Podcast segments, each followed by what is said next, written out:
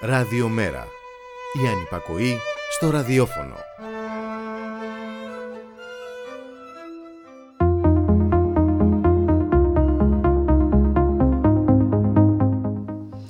Όλα ανάποδα, όλα διαστρεβλωμένα και εμείς από κάτω, σε θέση άμυνας ή απολογίας.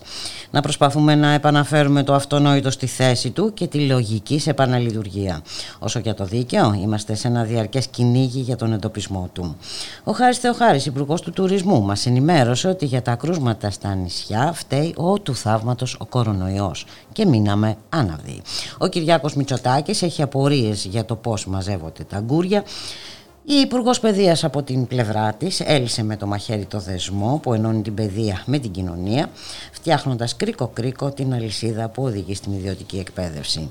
Ο Ερντογάν δεν είναι φίλος μας, αλλά οι μέθοδοι του δεν είναι ανίκειε. Η λογοκρισία του Facebook καλά κρατεί και ο Μακρόν της Γαλλίας του διαφωτισμού τραβά με φόρα την κατηφόρα του αντιδημοκρατισμού. Και σαν σήμερα το 1974 ξεκίνησε η τουρκική εισβολή στην Κύπρο με την κωδική ονομασία Ατήλας. Είχαν προηγηθεί μηνύματα χωρίς απάντηση από τη χουντική κυβέρνηση που εκτός από τα παράθυρα είχε αφήσει και τις πόρτες ανοιχτές.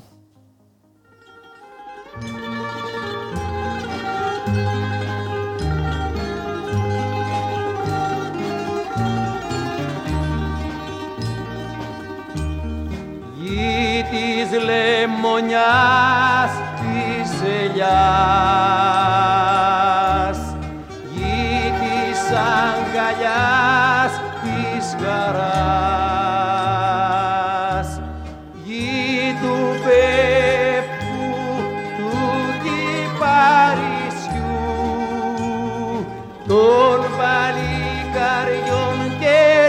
της αγάπης χρυσό πράσινο φύλλο ρηγμένο στο πέλαγο.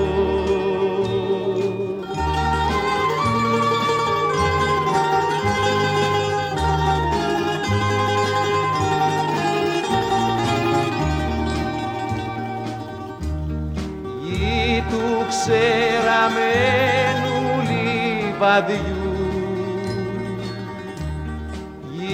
της πικραμένης Παναγιάς. Γη του λίβα τα δικού χαμού.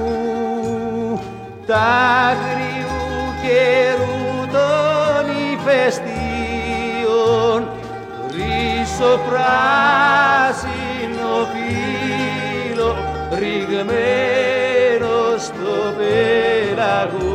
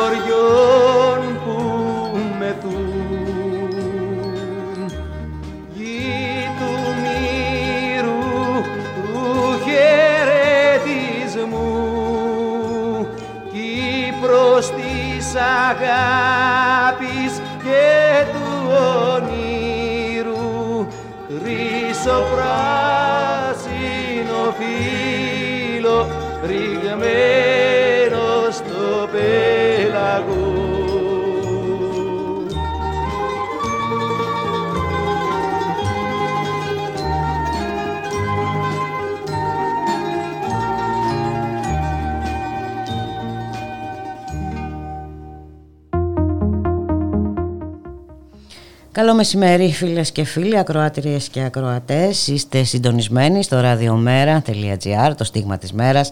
Στη ρύθμιση του ήχου ο Γιώργος Νομικός, στην παραγωγή Γιάννα Θανασίου, στο μικρόφωνο Ιμπουλίκα Μιχαλοπούλου. Τρίτη σήμερα, 20 Ιουλίου, 47 χρόνια από την τουρκική εισβολή στην uh, Κύπρο. Ο Ταχύ Περντογάν θέλει να τελειώνει, ε, κουράστηκε ο άνθρωπος ε, και θέλει να τελειώνει αυτό το πρόβλημα. Να καλωσορίσουμε σε αυτό το σημείο το Μιχάλη Κρυθαρίδη, εκπρόσωπο τύπου του Μέρα 25. Καλό μεσημέρι, Μιχάλη. Καλό μεσημέρι, Μπούλικα. Καλό μεσημέρι και στις ακροάτρες και τους ακροατές μας.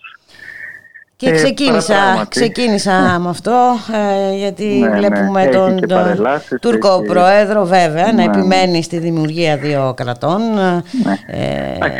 εκεί αυτό το οποίο εμείς και λέμε από την πρώτη στιγμή και νομίζω ότι επιβεβαιώνεται δυστυχώς για άλλη μια φορά είναι ότι ε, οι, οι διάφοροι και εδώ αλλά και, στη, και στην Κύπρο, στην ελληνοκυπριακή πλευρά που ε, έτσι έχουν επενδύσει μια λογική και ένα δόγμα ε, πιστό, πιστής υποταγής σε κάποιους δίθεν συμμάχους κάποια στιγμή πρέπει να αναλογιστούν και αυτοί οι σύμμαχοι πόσο ε, όντως ε, σύμμαχοι είναι μπουλικα διότι Εντάξει, νομίζω ότι όλα, όλη αυτή η κατάσταση, η οποία διαρκώς γίνεται και από τον ε, συγκεκριμένο Τούρκο πρόεδρο, δεν, δεν, δεν μπορεί ε, να απαντάτε έτσι και από την Ευρωπαϊκή ηγεσία, αλλά ακόμα και από το ΝΑΤΟ, αν θέλεις, ε, με αυτές ε, τις ε, απλώς ε, διακοσμητικές θα έλεγα εγώ στάσεις που άλλοτε θέτουν μια ας πούμε δίθεν πιο αυστηρή ατζέντα αλλά ποτέ στην πράξη δεν έχουν υπάρξει ούτε κυρώσεις.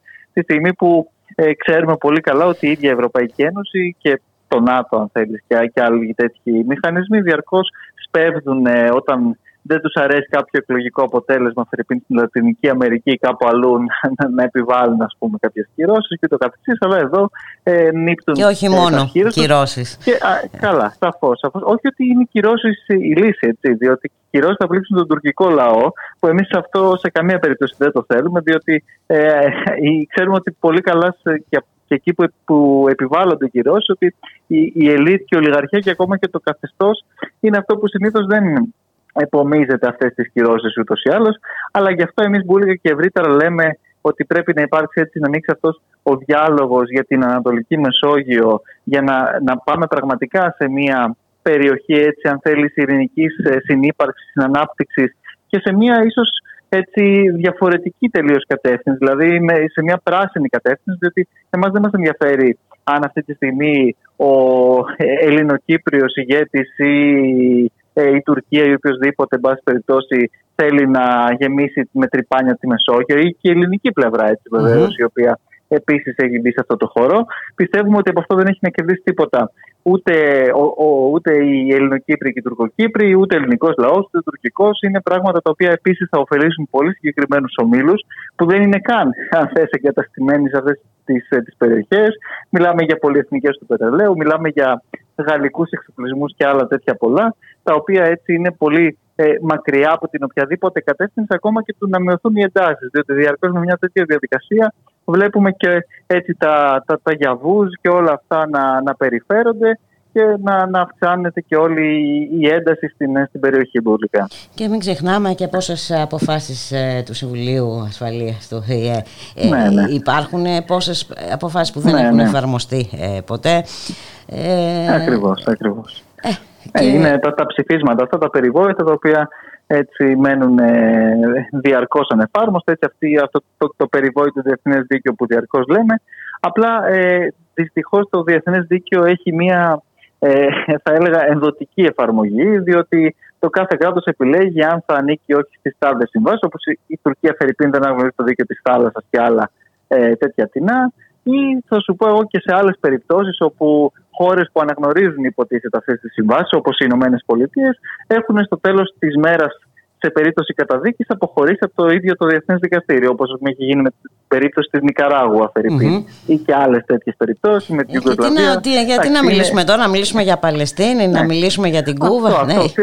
Το, το, το, πρόβλημα δηλαδή με το Διεθνές Δίκαιο είναι ότι ακόμα και αυτοί οι οποίοι το, το επικαλούνται και ορθώς το επικαλούνται, δεν το εφαρμόζουν στο τέλος της μέρας, όταν έχει να κάνει έτσι, με, με, με τα δικά τους ε, ατοπήματα αν θέλεις. Και να πάμε και εδώ στην ε, εσωτερική ε, επικαιρότητα. Ε, τελικά ο κόφτης της είναι και αυτή άστα, άστα να πάνε ε, ο κόφτης της Υπουργού Παιδείας λειτουργήσε έτσι μια χαρά ναι, ναι. Ε, και ναι θα μείνουν πάνω από 15.000 θέσεις ακτέων στα ΑΕΗ και βέβαια ε, κάποιοι 204 τμήματα απειλούνται με κλείσιμο.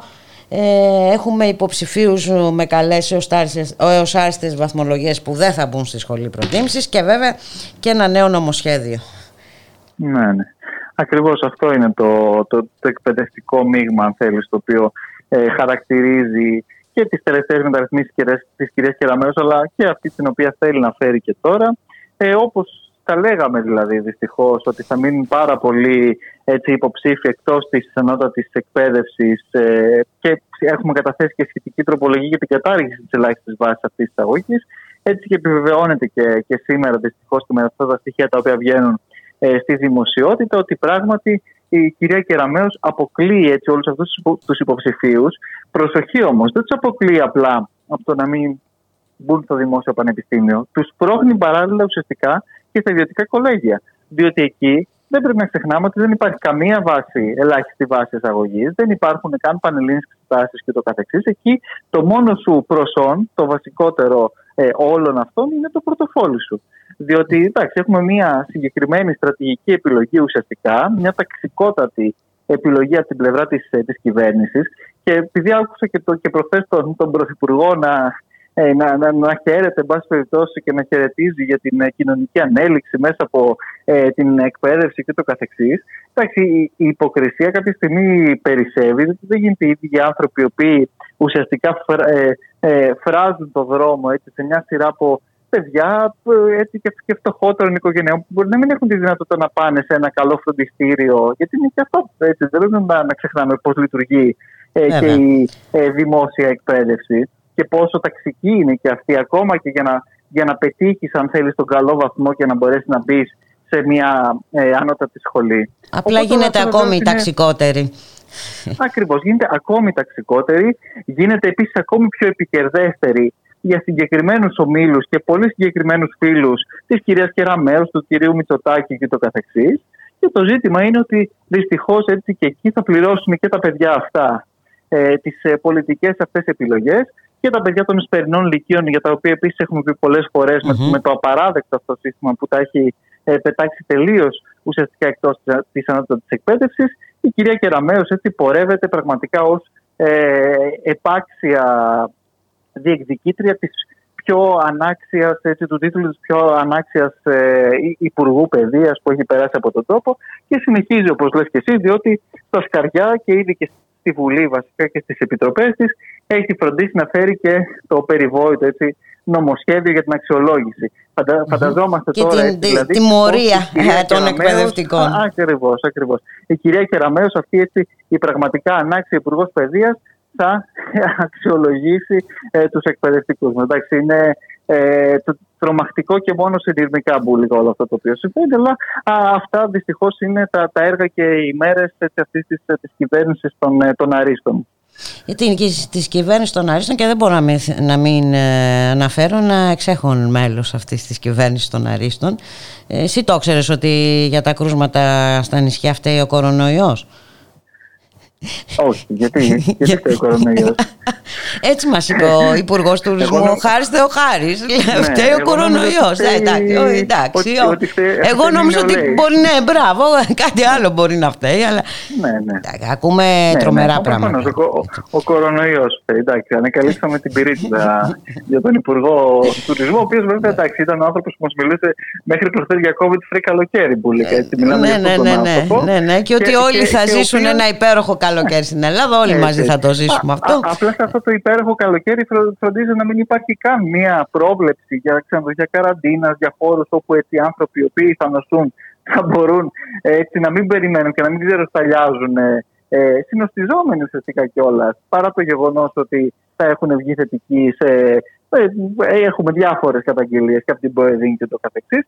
Αλλά εντάξει, είναι, είναι πραγματικά πλέον τόσα ε, πολλά ε, τα έτσι, τα, τα, τα, τα, τα εγκληματικά πραγματικά, οι εγκληματικές αυτές πολιτικές της κυβέρνησης στο ζήτημα της πανδημίας, που, που δεν σταματούν πουθενά. Και νομίζω ότι η Μπούλικα εδώ, πέραν όλων των άλλων, επιβεβαιώνεται δυστυχώς ε, για άλλη μια φορά η θέση μας, την οποία λέγαμε από την πρώτη στιγμή ωστόσο, ότι ό,τι και να λέμε έτσι, ό, όσα εμβόλια και να έρθουν, ό,τι και να γίνει, εάν δεν υπάρξει αυτό το δημόσιο δίκτυο για τα μαζικά τεστ, Mm-hmm. Διότι βλέπουμε αυτή τη στιγμή, πούμε, ακόμα και στην Μύκονο, που το 95% του πληθυσμού έχει εμβολιαστεί, ότι έχουμε νόσηση ακόμα έτσι και στον ε, γηγενή ε, πληθυσμό.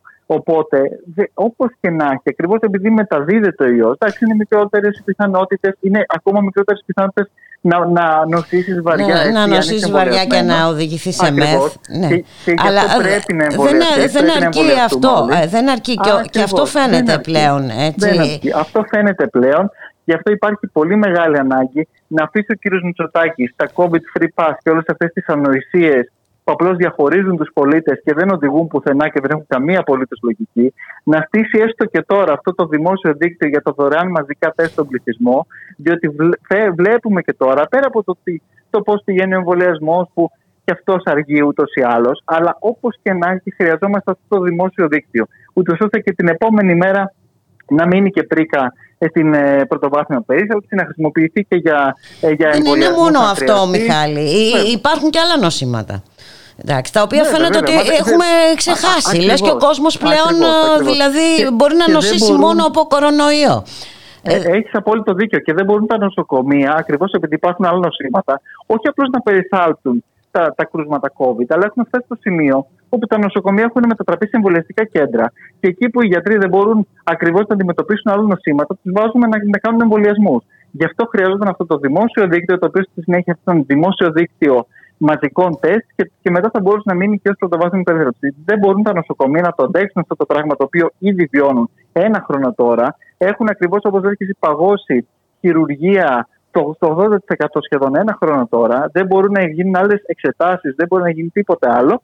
Και έχουμε έτσι μετατρέψει ένα εθνικό σύστημα υγείας σε κέντρα εμβολιασμού, ακριβώς επειδή η κυβέρνηση δεν έκανε ούτε αυτό. Ενώ μας έλεγε ο κύριος Κικίλιας ότι θα γινουν 1050 κέντρα, τα οποία δεν θα ήταν στα νοσοκομεία κιόλας. Αλλά βεβαίως για άλλη μια φορά αποδεικνύονται δυστυχώς και εγκληματίες αλλά και ψεύτες, όπως συνηθίζουν άλλωστε να κάνουν σε όλη αυτή την, ε, την, την πορεία της της πανδημίας και όχι μόνο. Αλλά σε κάθε περίπτωση, εμείς ακόμα και σήμερα και ειδικά μετά από αυτά τα τελευταία στοιχεία τα οποία βλέπουμε, πρέπει να, να, να, να, να πούμε στην κοινωνία ότι ε, έτσι ένα μεγάλο ναι προφανώς και την ανάγκη που υπάρχει στον εμβολιασμό, αλλά από εκεί και έπειτα δεν αρκεί χρειάζεται και το δίκτυο για τα μαζικά τεστ. Πρέπει να γίνονται τεστ, πρέπει να υπάρχει συχνηλάτηση και επιτήρηση, διότι βλέπουμε εδώ ότι τα πράγματα δεν εξελίσσονται καθόλου ομαλά, δυστυχώς, Μπούλετε.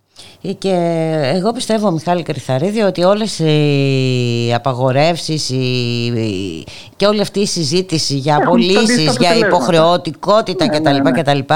είναι ακριβώς για αυτό το λόγο γιατί δεν θέλουν με τίποτα, με τίποτα να ενισχύσουν το δημόσιο σύστημα υγείας του ναι, οποίου ναι. η αναγκαιότητα έχει γίνει ορατή περισσότερο από κάθε άλλη φορά με αφορμή την ε, πανδημία.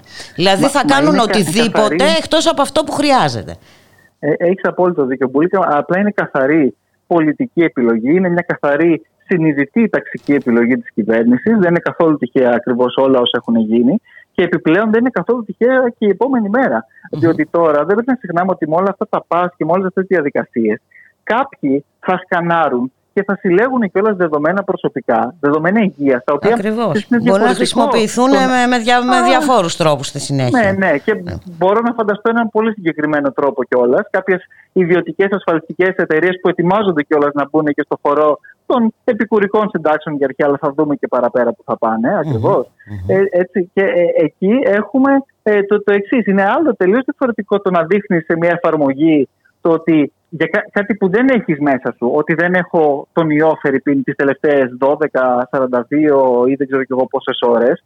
Και άλλο το να δείχνεις τι έχεις μέσα σου, ότι έχεις δηλαδή ένα συγκεκριμένο χημικό στατικό, ένα εμβόλιο και το καθεξής. Είναι πολύ διαφορετικό αυτό και όπως είναι και πολύ διαφορετικό το προσωπικό δεδομένο που κατακρατά ένας ιδιώτης κιόλας, ούτε καν ένας δημόσιος φορέας, να είναι κάτι το εφήμερο, δηλαδή ότι για, για, αυτό, για αυτή τη μέρα είμαι COVID-free και άλλο κάτι μόνιμο. Το ότι έχεις τα τάδε εμβόλια, το ότι έχεις τις τάδε παθήσει και ούτω καθεξής. Ανήκει δηλαδή και ένας, ε, αν θέλεις, ε, ασκός του αιώλου για ζητήματα δικαιωμάτων και ελευθεριών των πολιτών, τα οποία δεν είναι καθόλου αμεληταία. Έχει ήδη ανοίξει, ε, Μιχάλη Κρυθαρίδη, και εδώ και, χρειάζεται... Και, και, και συλλέγονται τέτοιες πληροφορίες, ενώ είδαμε ναι. και πολύ πρόσφατα και αυτά με, τη, με την Πίγασος που βγήκανε ε, χθες για το Ισραήλ και πώ mm-hmm. τώρα τα, τα, όλα. Ε, μιλάμε για, για big data, μιλάμε για, για, για τα πάντα σε δεδομένα, το, το οποίο έτσι έβγαλε και από, από το Snowden και το καθεξής και καταλαβαίνουμε πολύ καλά τι γίνεται. Όταν και εδώ είχαμε αντίστοιχα πολλές καταγγελίες και με τη ΣΥΣΚΟ τότε και με όλα αυτά τα, τα, τα εργαλεία, διότι στείλεται πραγματικά ένα ψηφιακό παρακράτος μπουλικα δυστυχώς, mm-hmm. πέραν όλων των άλλων που, που βιώνουμε και ζούμε. Ναι, έτσι ακριβώς είναι και δεν μπορούμε να τα αφήνουμε όλα να περνάνε έτσι. Δηλαδή, πραγματικά. Ε, και νομίζω ότι δεν πρέπει να πετύχει αυτό το, ε, το δίλημα ε, που έχει εμβολιασ... ναι. εμβολιασμένοι και ανεμβολίαστοι. Ας πούμε.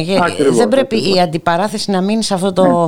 στο επίπεδο. Έχουμε ακριβώς, πάρα πολλούς ακριβώς. λόγους να αντιπαρατεθούμε αυτή την κυβέρνηση για πολύ πολύ πολύ σοβαρά ζητήματα. Ακριβώς, ακριβώς. Και, και είναι τελείως διαφορετικό το ζήτημα για πολύ συγκεκριμένες ομάδες όπως έχουμε πει με τους ε, υγειονομικούς και το καθεξής που ξαναλέω ότι και εκεί οι άνθρωποι ούτως ή άλλως έχουν εμβολιαστεί. Χθες βγήκαν τα στοιχεία, μιλάμε για πάνω από το 95% mm-hmm. των ανθρώπων, των γιατρών και των νοσηλευτών. Άρα ούτως ή άλλως. Οπότε προ τι. Ε, ναι. Κρούει ανοιχτές θύρες εκεί η κυβέρνηση. Δεν είναι κάτι το, το, το, το, το, το, ζήτημα εκεί. Αλλά εκεί τα βάζει αυτό το ζήτημα για να περάσει παραπά, παρακάτω ε, μετά. Έτσι, στην επόμενη κατηγορία. Ούτε συζητήσεις του κυρίου Βορύδη και άλλων παρατρεχάμενων για απολύσεις, ούτε και μπορεί να οδηγήσει σε όλα αυτά τα οποία βλέπουμε, στους διαχωρισμούς στα καταστήματα που έχουν κάνει έτσι τους, ε, τους, τους, τους καταστηματάρχες ε, να, να ελέγχουν λες και είναι σε ρήφιδες ας πούμε του, τους πολίτες και να τους κανάρουν και να βλέπουν τις ταυτότητές τους και όλα αυτά πράγματα πραγματικά ε, ανεπίτρεπτα και ανίποτα αδιανόητα. Τα οποία βεβαίως ναι, ναι, ακριβώς με μεγάλη ελαφρότητα και ευκολία ο κύριος Μητσοτάκης και η κυβέρνηση έτσι τα περνάνε, λες και είναι ε, μια κανονικότητα μπουλίκα. Έτσι ακριβώς και όλα αυτά είπαμε. Είναι, είναι συσκότηση έτσι, των πραγματικών προβλημάτων ε, που υπάρχουν. Ε, τα οποία επιλέγουν ε, αυτό δεν πρέπει να ξεχνάμε. Δεν είναι απλώς. Όχι, είναι καθαρά, ε, καθαρή επιλογή. δεν είναι ούτε αστοχία, ούτε ε, επιπολαιότητα, ούτε τίποτα άλλο. Είναι συνειδητή είχαν επιλογή. Ένα χρόνο να, να προετοιμάσουν τα πάντα, δεν είχαν κάνει τίποτα απολύτως.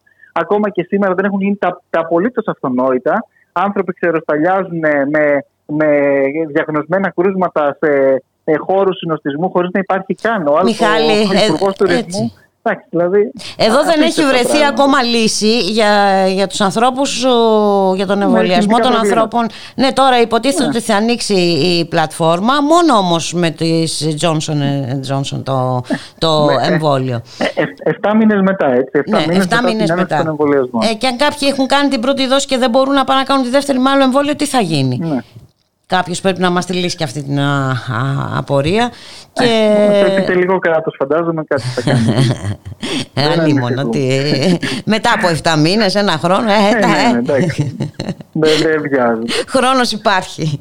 Ε, ε, και βέβαια, όπως έχουμε δει πάρα πολλές φορές, αυτή η, η πανδημία αποτέλεσε μιας πρώτης τάξης ευκαιρία για δουλίτσες. Και αναφέρομαι βέβαια για τις συμβάσεις που έγιναν με απευθείας αναθέσεις.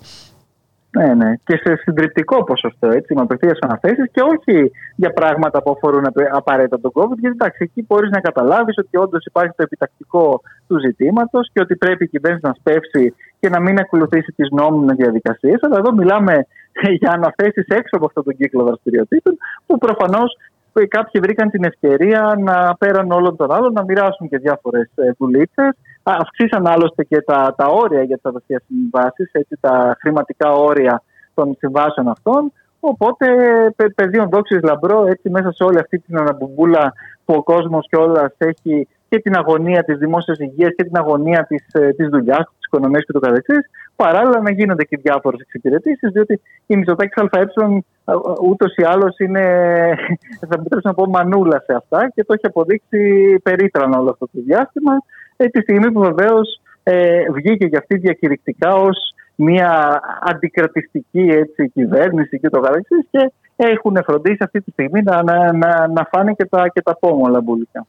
Έτσι ακριβώς. Τι άλλο να πούμε Μιχάλη, είναι, είναι πάρα πολλά τα ζητήματα. Τι να πούμε για την ε, τακτική που εξακολουθεί η κυβέρνηση στο θέμα των ε, επαναπροωθήσεων ε, για ναι. την καθυστέρηση δι, της διαδικασίας του ασύλου, τον αποκλεισμό ναι. ανθρώπων. Ε, πραγματικά... Εντάξει, εκεί το, το, το διεθνές δίκαιο που ξεκινήσαμε κόλλος με αυτό σηκώνει τα, τα χέρια ψηλά. Και βεβαίως και η Ευρωπαϊκή Ένωση νύπτει τα σχήρα της, που ναι, μεν έβγαλε ένα πόρισμα το οποίο εδώ βέβαια ο κ. Μηταράκης προσπάθησε να κρύψει με διάφορους τρόπους. Αλλά εντάξει, όπως και να έχει, οι ευθύνες είναι κοινές και σε αυτό το, το ζήτημα, διότι και η Frontex ουσιαστικά βάζει πλάτη σε αυτό το, το, το έγκλημα το οποίο γίνεται. Δεν είναι απλώς μια παράνομη πράξη, είναι ένα έγκλημα αυτό το οποίο συντελείται ε, στα, ε, στα, στα σύνορά μας και δεν πρέπει να το δεχόμαστε ούτε ως Έλληνες ούτε ως Ευρωπαίοι όλο αυτό το οποίο ε, γίνεται, διότι πραγματικά συνιστά ντροπή και έσχος και δεν μας κάνει καθόλου καλύτερους μπουλικα από τον Ερτογάν και από τον κάθε Ερτογάν ε, όταν ακολουθούμε και εμείς τέτοιες τακτικές. Τακτικές Όρμπαν, τακτικές Τραμπ, τακτικές Κουρτ, Σαλβίνη και ούτω καθεξής. Διότι πραγματικά μιλάμε για την καταπάτηση ουσιαστικά θεμελιωδών ανθρωπίνων δικαιωμάτων. Έτσι, το, το, το, το, το να μπορεί ένας άνθρωπος κατατρεγμένος να, να καταθέσει μια αίτηση ασύλου σε μια όντως ασφαλή τρίτη χώρα είναι κάτι το, το, το, το μήνυμο, με βάση περιπτώσει, ε, όταν συζητάμε για τέτοιες λογικές και δεν γίνεται είναι το 2021 στην Ευρωπαϊκή Ένωση να χαίρουν αυτή τη ε, αντιμετώπιση αυτοί οι άνθρωποι και να αντιμετωπίζονται πραγματικά με αυτόν τον τρόπο. Είναι ένα τεράστιο και διαρκές έγκλημα της ελληνικής κυβέρνησης και των ελληνικών κυβερνήσεων και των προηγούμενων που στήσανε και τις μόργες και όλα αυτά τα οποία είδαμε και αναγνώρισαν τότε την Τουρκία ως ασφαλές τρίτο κράτος με την κοινή δήλωση ΕΕ Τουρκίας που έκανε η κυρία Μέρκελ και το καθεξής, όπου εκεί τίθεται επίσης ένα τεράστιο ζήτημα των αντιφάσεων των αντιφάσεων των, των ελληνικών κυβερνήσεων ουσιαστικά. Ότι δεν γίνεται από τη μία η Τουρκία να είναι ένας ασφαλέ τρίτο κράτος και από την άλλη να λέμε ότι παραβιάζει το διεθνές δίκαιο. Κάτι από τα δύο. Ισχύει. δεν μπορεί να ισχύει και το ένα και το άλλο. Έτσι. Αλλά εντάξει, είναι το, το, το, τι βολεύει και το τι συμφέρει κάθε φορά. Η Ευρωπαϊκή Ένωση από την πλευρά της και αυτή ε, νύπτει τα σχήρα της, δίνει πακτολούς χρημάτων ε, στον κύριο Ερντογάν για να κάνει και αυτός ε, τη, τη, τη, χώρα του αποθήκη ψυχών. Και υπάρχει ένα τεράστιο ακριβώς ζήτημα και πλέον έχει φτάσει στο, στο σημείο η, η, η ελληνική πολιτεία να εγκληματεί σε βάρος αυτών των ανθρώπων με την ανοχή και της Ευρωπαϊκής Ένωσης για να κρύψει ουσιαστικά το πρόβλημα κατά του χαλιμπούλικα. Και επειδή μιλάμε για Ευρωπαϊκή Ένωση και για Γερμανία και τα λοιπά, δεν μπορώ, θα στο θυμίσω, να το θυμηθούμε μαζί λοιπόν. Ε, μια μέρα σαν και σήμερα, το 2007, είχε έρθει επίσκεψη στην Αθήνα η Άγγελα Μέρκελ για να προωθήσει τι άλλο, οπλικά συστήματα ε, στη χώρα μας, ναι, ναι. απευθυνόμενη προς τον ε, Έλληνα Πρωθυπουργό τότε. Δημιουργούν προσφυγικές ροές, αλλά αυτό δεν μας ενδιέφερε τότε. Ε, τότε ναι, ναι. όχι, και άλλα δεν μας ενδιέφεραν. Απευθυνόμενοι λοιπόν προς τον τότε Έλληνα Πρωθυπουργό, τον Κώστα Καραμαλή είπε «Θα τονίσω για άλλη μια φορά το πόσο σημαντικές είναι και οι οικονομικές μας σχέσεις. Έχετε ένα αριθμό ανάπτυξης της τάξης του 4%. Αυτό για μας, είπε η Γερμανίδα Καγκελάριος, είναι απλά ένα όνειρο». Και μετά βέβαια ναι. είδαμε πώς έσβησε αυτή, έζησε αυτή το όνειρό της και εμείς ναι, τους ναι. εφιάλτες μας. Ε. Έτσι. Καλό είναι να θυμόμαστε. Ναι, πολύ καλό είναι γιατί και χθες βγήκαν τα, τα, τα, στοιχεία του ελλείμματος που δείχνουν ότι είναι ακόμα χειρότερα και από πέρσι. Δηλαδή, εκεί που υποτίθεται ότι περιμέναμε φέτος μία κάποια, εν πάση περιπτώσει, καλύτερη οικονομική κατάσταση, είναι ακόμα χειρότερα τα οικονομικά στοιχεία τα οποία λαμβάνουμε. Και οπότε καταλαβαίνουμε ε, τι καινούριου εφιάλτες θα ετοιμαστεί και πάλι η Γερμανία ε, να επιβάλλει την Ευρωζώνη και βεβαίως εμάς ε, ως ε, προεξάρχοντες σε αυτό το, το χώρο των ελλημάτων ε, διότι πράγματι η κατάσταση είναι αποπνικτική όσον αφορά την, ε, την οικονομία και, και εκεί θα δούμε μπουλικα τι θα κάνει ακριβώς η κυβέρνηση, διότι έτσι, το, το πέμπτο μνημόνιο ουσιαστικά έχει ήδη ψηφιστεί με τα πρωτογενή πλεονάσματα της τάξης του 3,7% και αν τα χθεσινά στοιχεία του ελλείμματος, τα 9,2 δισεκατομμύρια, ε, τα, τα βάλουμε κάτω και δούμε πού πρέπει να πάει ο κύριος Ταϊκούρας για τα πλεονάσματα, καταλαβαίνουμε ότι θα είναι εξαιρετικά ματωμένη αυτή ε, η διαδικασία της δημοσιονομικής προσαρμογής και γι' αυτό το λόγο θα πρέπει ε, να είμαστε έτοιμοι διότι θα... Ναι, το θέμα είναι τι θα κάνουμε ε, εμείς Μιχάλη, αυτοί α, ξέρουμε ακριβώς. πάρα πολύ καλά α, τι θα κάνουν, και, αυτό και, που και κάνουν χρόνια πράγματα, τώρα. Ακριβώς, επειδή ιδίως από το Σεπτέμβριο θα είναι εξαιρετικά δύσκολα για την πλειοψηφία της κοινωνίας, είναι αυτό το οποίο λες πάρα πολύ σωστά. Το ζήτημα είναι τι θα κάνουμε εμείς για να υπερασπιστούμε ουσιαστικά την, ε, όλοι μαζί την, την, την, κοινωνία και τους πιο ευάλωτους, διότι ξέρουμε πολύ καλά ότι σε αυτούς συνήθως φορτώνει ε, και η ολιγαρχία αλλά και οι κυβερνήσεις ναι, ναι. Και σιγά σιγά οι ευάλωτοι γίνονται ακόμα πιο πολλοί. Ε. Και οι αδύναμοι. Γεμίζουμε αδύναμους όσο περνάει ο χρόνος και τα χρόνια. Ναι πλουτίζουν ακόμα έτσι. και σε αυτές τις συγκυρίες, έτσι. Έτσι ακριβώς είναι. Μιχάλη Κρυθαρίδη, να σε ευχαριστήσουμε πάρα πολύ. Καλή συνέχεια, καλό απόγευμα. Ε, επίσης, γεια χαρά. Γεια χαρά, γεια.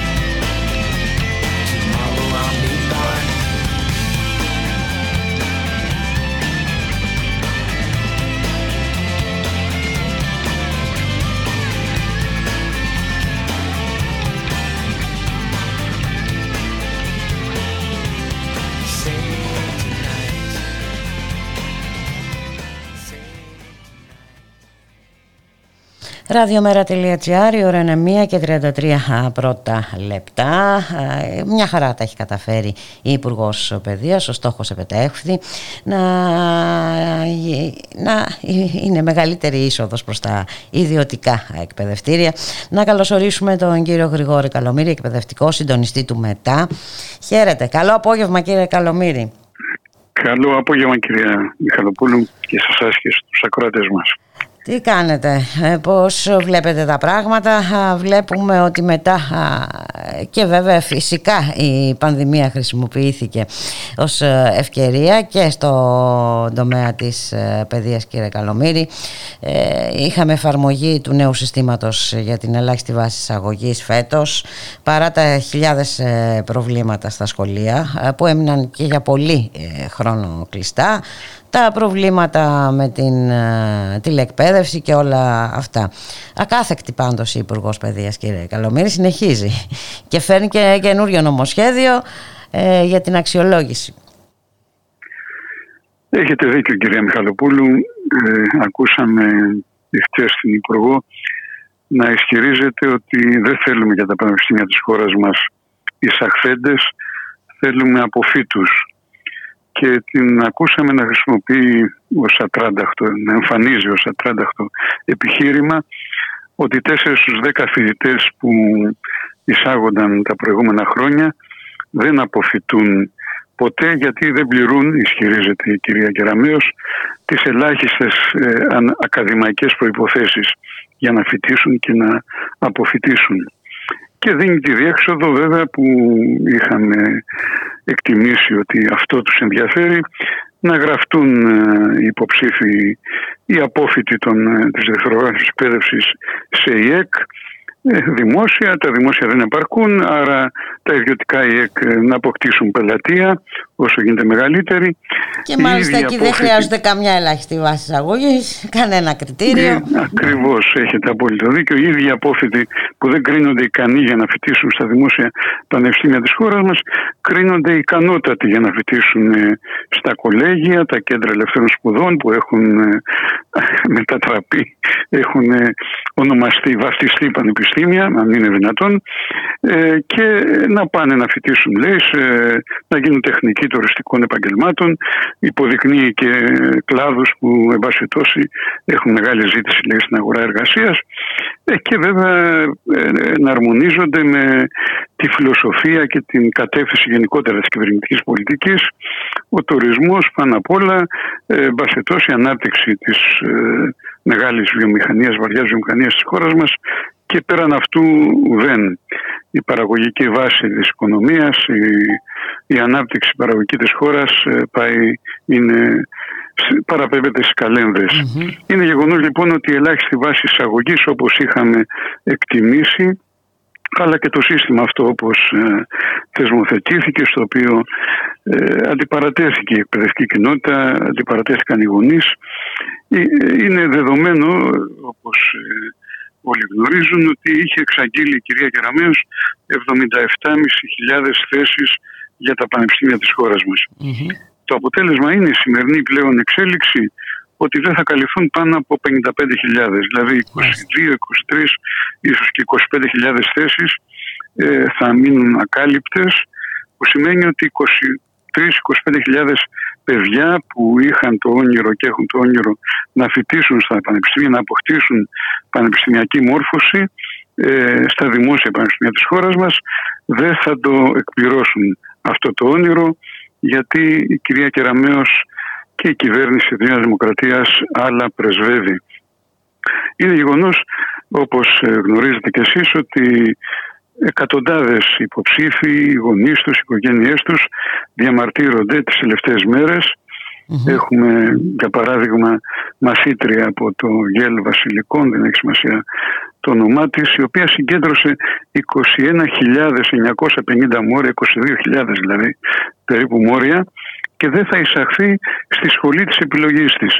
Και αυτό γιατί ε, ειδικά για την αρχιτεκτονική που την ενδιαφέρει να εισαχθεί, την ενδιαφερει η αρχιτεκτονική Θεσσαλονίκης, αλλά και όλες τις αρχιτεκτονικές προβλέπονται τρεις ε, ελάχιστες βάσεις εισαγωγής και η γενική και στο γραμμικό και στο ελεύθερο σχέδιο. Η μαθήτρια αυτή ενώ είχε γράψει 18,7 στο γραμμικό σχέδιο πάνω από τη βάση εισαγωγής που είναι 14 επειδή είχε βαθμό 13,8 στο ελεύθερο δεν θα εισαχθεί στη σχολή της προτίμησής σας παρότι έχει 22.000 μόρια. Θα εισαχθούν κάποιοι άλλοι με 14 αυτό. ή 13.000 μόρια στην ίδια σχολή και αποκλείεται αυτή η μαθήτρια που είναι άριστη μεταξύ των αρίστων. Εάν Αυτό είναι στρέβλωση, ε, κύριε Καλομρή, το λιγότερο τεράστια που στρέβλωση, τεράστια στρέβλωση, τεράστια αδικία και δεν είναι η μόνη, είναι εκατοντάδες περιπτώσεις ειδικά μάλιστα για αυτά τα μαθήματα τα οποία δεν διδάσκονται πλέον στο σχολείο. Πρέπει ο μαθητής, ο υποψήφιος να πάει φροντιστήριο, να κάνει ιδιαίτερα για να μπορέσει να ανταποκριθεί στοιχειοδός. Εν πάση τόσο αυτά τα μαθήματα καταργήθηκαν τα καλλιτεχνικά μαθήματα από το Λύκειο καταργήθηκαν οι κοινωνικές, τα μαθήματα κοινωνικών επιστημών για να εξοικονομήσουμε προσωπικό γιατί η κοινωνιολογία δεν χρειάζεται με βάση την κυβερνητική πολιτική γιατί ίσως ε, προβληματίζει, ίσως ανοίγει ορίζοντες για τους μαθητές μας και άρα πρέπει να καταργηθούν αυτά. Έχουμε μια τεράστια αστρέβλωση. Εγώ αυτό που νομίζω και αυτό που διεκδικεί η εκπαιδευτική κοινότητα είναι να καταργηθεί η ελάχιστη βάση εισαγωγής, να καταργηθεί αυτό το σύστημα που μειώνει δραματικά τον αριθμό των παιδιών που θα έχουν πρόσβαση στη δημόσια πανεπιστημιακή εκπαίδευση ε, επειδή ε, εγώ θυμάμαι και τα δικά μου χρόνια ως υποψηφίου είχαμε εκείνα τα χρόνια πριν από 45 χρόνια περίπου 35 ε, με 40 χιλιάδες εισακτέους στα πανεπιστήμια. Τώρα ξαναγυρνάμε στα ίδια επίπεδα. Καταφέραμε με τους αγώνες μας τις δεκαετίες που πέρασαν να φτάσουμε τον αριθμό στους 80-85 ε, 77.500 είχαν καθοριστεί για φέτος και τώρα μας γυρνάνε πίσω, δηλαδή δεκαετίες πίσω, 40 χρόνια πίσω ίσως και περισσότερο με αυτό το ταξικό εξεταστικό σύστημα που ευνοεί Βέβαια αυτούς που μπορούν να βάλουν το, βαθιά το χέρι στη τσέπη, στερεί το δρόμο, ε, βάζει φραγμό στη μόρφωση για τα παιδιά των εργαζόμενων, της αγροτιάς, των χαμηλών κοινωνικών στρωμάτων. Αυτή είναι η ουσία για παράδειγμα και από τα ΕΠΑΛ υπάρχουν που είχαν μια διέξοδο. Περιορίζεται τώρα τα ΕΠΑΛ που είναι παιδιά ε, που φοιτούν παιδιά ε, τόση από κατώτερα κοινωνικά στρώματα.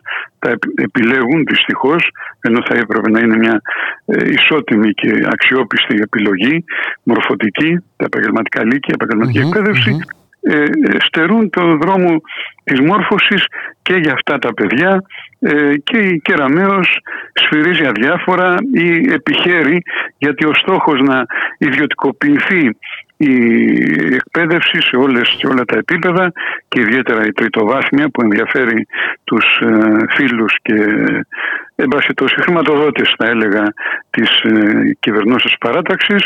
Ε, αυτό λοιπόν επιτυγχάνεται με τα συστήματα και τα μέτρα και τους νόμους που ψήφισε εν μέσω πανδημίας. Και ετοιμάζεται όπως είπατε και εσείς να ψηφίσει σήμερα ε, ξεκίνησε στην Επιτροπή Μορφωτικών Υποθέσεων Συζήτηση. ένα ακόμη νομοσχέδιο, όλα τα αντιεκπαιδευτικά νομοσχέδια και τα εργατικά. Συνήθως περνάνε και καλοκαίρι. ναι, ναι. Ε, βέβαια, εντάξει, αυτή η κυβέρνηση έχει περάσει και άλλα ε, καθ' όλη τη διάρκεια του χρόνου. Έχετε δίκιο, ναι, αλλά ναι, επιμένει λοιπόν. Ε, έχει μια παραγωγή εντατική. Μια παραγωγή. Ένα νομοσχέδιο, κυρία Μιχαλοπούλου, που εντάσσεται, θα έλεγα, σε μια συνολική γραμμή που εδώ και τα τελευταία χρόνια διαπιστώνουμε από τη σημερινή κυβέρνηση, θα έλεγα συνέχεια της πολιτικής και των προηγούμενων κυβερνήσεων και της αμέσως προηγούμενης και παραπέρα, που, ε, πολιτική που ξυλώνει κοινωνικές κατακτήσεις και υλοποιεί τις επιταγές και των εγχώριων αλλά και των υπερεθνικών οργανισμών του ΣΕΒ, του ΟΣΑ, της Ευρωπαϊκής Ένωσης, της Παγκόσμιας Τράπεζας κτλ. Μιλάει σε αυτό το νομοσχέδιο η κυρία Κεραμέως και το διαφημίζει για αυτονομία της σχολικής μονάδας. Όταν αυτό που προβλέπει δηλαδή να αντικατασταθεί η ολόκληρη γνώση, η γενική παιδεία, η γενική μόρφωση που πρέπει να παρέχει το δημόσιο σχολείο να αντικατασταθεί από εργαστήρια σκόρπιων δεξιοτήτων.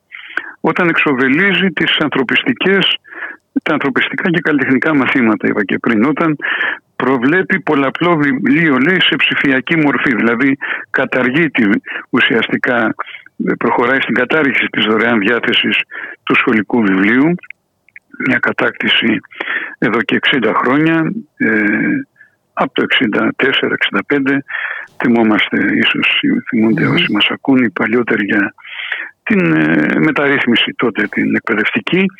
Προβλέπει ελευθερία επιλογής εκπαιδευτικών προγραμμάτων από τη σχολική μονάδα αλλά η ελευθερία επιλογής εκπαιδευτικών προγραμμάτων συνδέεται με τη χρηματοδότηση του σχολείου από παράγοντες της τοπικής αγοράς, από την ευρύτερη αγορά. Και οι καθηγητές θα... θα... γίνονται dealers ή θα, θα, ψάχνουν να βρουν χρηματοδότη λοιπά. Ακριβώς, ακριβώς. Ε, αυτό το ρόλο επιφυλάσσουν για τους εκπαιδευτικούς να διαφημίζουν ε, την πραμάτια τους στο σχολείο για να αποκτήσει χορηγούς ε, και βέβαια αυτή, αυτή η αυτονομία όπως τη λένε είναι στενά δεμένη με την κατηγοριοποίηση των σχολείων κατηγοριοποίησης την οποία ε, αντιτάχθηκαν οι εκπαιδευτικοί πρόσφατα συμμετέχοντας με ψηλά ποσοστά 95% και τα 100 στην απεργία αποχή την επαναφέρει τώρα, επαναφέρει το στραγγαλισμό ε, μάλλον οδηγεί στο στραγγαλισμό της δημοκρατικής λειτουργίας σχολείου, του ρόλου του συλλόγου διδασκόντων. Θα έχουμε ένα διευθυντή ηγεμόνα και δυνάστη. Αυτός θα επιλέγει επόπτες, μέντορες μεταξύ των εκπαιδευτικών, που θα παίρνουν μόρια βέβαια σε επιλογές τελεχών, θα απαλλάσσονται από εξοδευτικέ εργασίες και θα τους αναθέτει το έργο να ελέγχουν, να παρακολουθούν ε, τους συναδέλφους τους. Αυτός είναι ο νέο επιθεωρητισμό, θα έλεγα, που πάει να επιβάλλει η κυρία Κεραμέως. Δεν θα τα καταφέρει.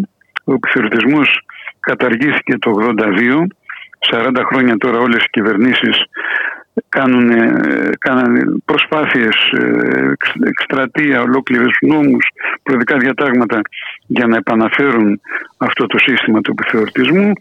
Δεν τα κατάφεραν. Εγώ πιστεύω, αισιοδοξώ ότι δεν θα, δεν θα τα καταφέρει και η Κεραμέως και η κυβέρνηση της Νέας Δημοκρατίας. Οπότε να περιμένουμε ένα φθινόπωρο αγωνιστικό και βέβαια δεν είναι μόνο το θέμα της αξιολόγησης είναι πάρα πάρα πολλά τα θέματα όπως είπατε και εσείς συνοπτικά με μια λέξη ε, γυρνάμε 60 χρόνια πίσω και σε ό,τι αφορά ε, την παιδεία. Να σας ευχαριστήσουμε πάρα πολύ ε, για τη συνομιλία κύριε Καλομήρη. Καλή συνέχεια να είσαστε καλά. Και εσείς να είστε καλά. Γεια σας. Και βέβαια όπως ακούσαμε και από τον κύριο Γρηγόρη Καλομήρη, εκπαιδευτικό και συντονιστή του ΜΕΤΑ, το νομοσχέδιο αυτό, το νέο νομοσχέδιο Κεραμέως ε, συζητείται στην Επιτροπή, ε, στην Αρμόδια Επιτροπή της ε, Βουλής. Ας ακούσουμε τι δήλωσε σχετικά ο βουλευτής του ΜΕΡΑ 25, ο Κλεόν Γρηγοριάδης.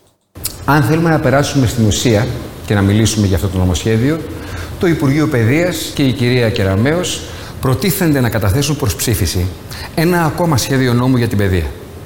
Πρόκειται για ακόμα ένα νομοσχέδιο μαμούθ, το οποίο επιχειρεί την πλήρη αναμόρφωση στην παιδεία όλων των διατάξεων οι οποίες είχαν μείνει ανέπαφες από αντίστοιχες κυβερνητικές πρωτοβουλίες του πρόσφατου παρελθόντος.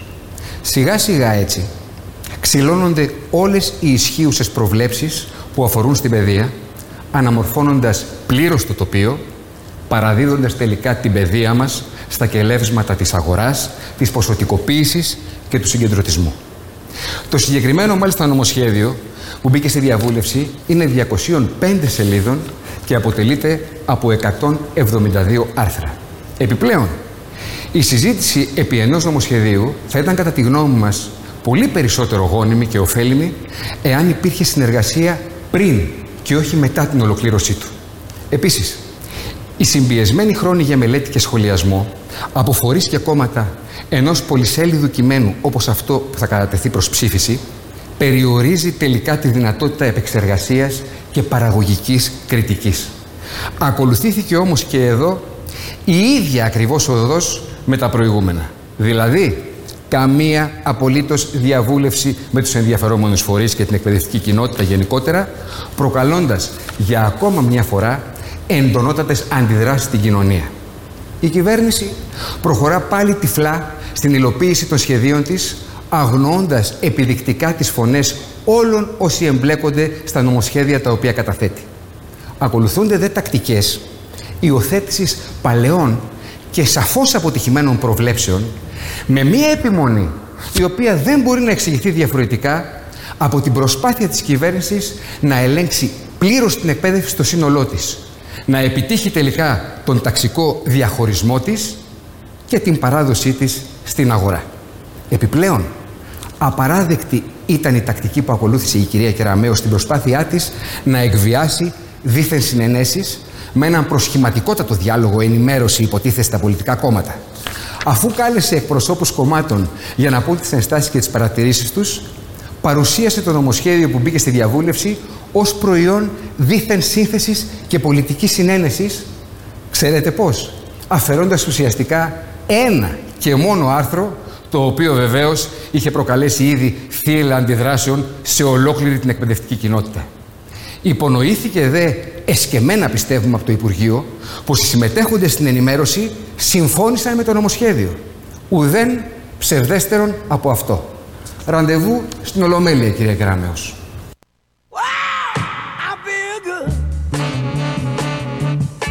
that I wouldn't.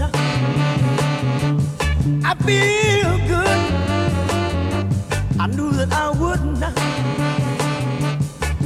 So good, so good. I got you. I feel nice. A sugar and spice. I feel nice. A sugar and spice.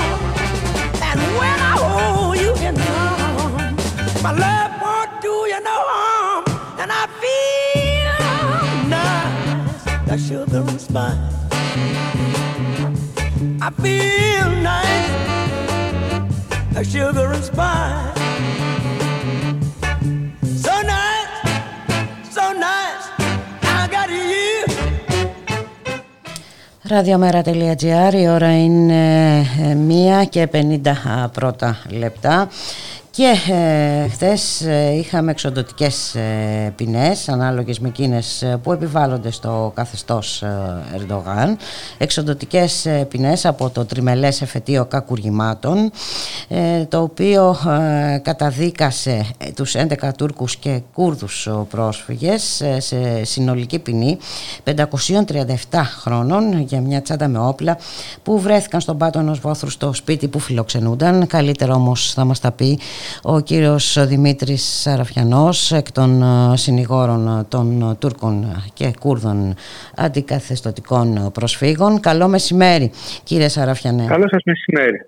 Πραγματικά δηλαδή οι, οι ποινές ε, είναι όντως ε, εξοδοτικές ε, και βέβαια όπως επισημαίνετε σε κοινή δήλωσή σας ε, οι τέσσερις ε, συνήγοροι η- υπεράσπισης ε, τι να σας, ο, ο, ο πρώτος κατηγορούμενος που αποδέχθηκε τη σχέση του με τον οπλισμό καταδικάστηκε και ως διευθυντής της οργάνωσης σε ποινή μεγαλύτερη και από αυτή που επιβλήθηκε στο Μιχαλολιάκο. Ναι. Από, από την οποία προέκυψαν συνεχείς επιθέσεις και δολοφονίες. Ακριβώς. Μμ.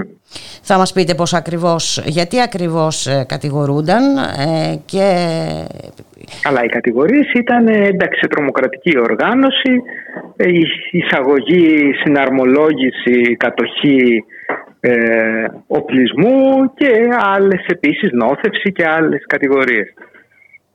Το ζήτημα είναι ότι τι προέκυπτε και τι ποινές επιβλήθησαν με βαση αυτά τα οποία προέκυπταν διότι αυτό το οποίο προέκυψε είναι ακριβώς το ότι βρέθηκε κάτω από το σπίτι σε ένα όριγμα που υπήρχε εκεί, βόθρος παλιός ήταν, μία τσάντα με όπλα. Μμμ. Αυτή είναι η ουσία. Για αυτή την τσάντα λοιπόν με όπλα η οποία δεν επιβλήθηκαν οι είχε ποινές τις οποίες αναφέρω. χρησιμοποιηθεί σε τρομοκρατική ε, επίθεση ή οτιδήποτε άλλο. Όχι. Μάλιστα. Και, ε, και τι οποίες κατέθεσε ο μάρτυρας αστυνομικός ότι καθώς εγώ γνωρίζω ουδέποτε αυτοί οι άνθρωποι χρησιμοποίησαν ή θα χρησιμοποιούσαν οπλισμό στην Ελλάδα ή ότι ε, έχει δραστηριοποιηθεί τρομοκρατική οργάνωση από Τούρκους στην Ελλάδα. μάλιστα. Ε, και, Κοινώς δηλαδή για την Τουρκία είναι η ιστορία. Ε, ναι, έτσι. ακριβώς. Και, Κοινώς και, δηλαδή και το μάλιστα δικαστήριο- συνέπεσε η απόφαση με την ε, επίσκεψη Ερντογάν στην Αμόχωστο έτσι, και την επέτειο της Έτσι, τουρκικής ακριβώς. εισβολής στην Κύπρο. Κοιτάξτε, η ιστορία με αυτές τις περιπτώσεις των Τούρκων και Κούρδων πολιτικών προσφύγων που είναι αγωνιστές, που έχουν ε, ε, φύγει από την Τουρκία διότι κυνηγούνται από τις τουρκικες Μμμ. αρχές οι οποίοι έχουν υποβληθεί βασανιστήρια, οι οποίοι έχουν υποβληθεί βιασμούς, οι οποίοι έχουν δει συγγενείς τους να υποβάλλονται σε βιασμούς και να λέμε για βασανιστήρια εννοούμε ηλεκτροσόκ σε γεννητικά όργανα, εννοούμε το, πανεπιστ- το παλαιστινιακό κρέμασμα, εννοούμε εικονικές δολοφονίες.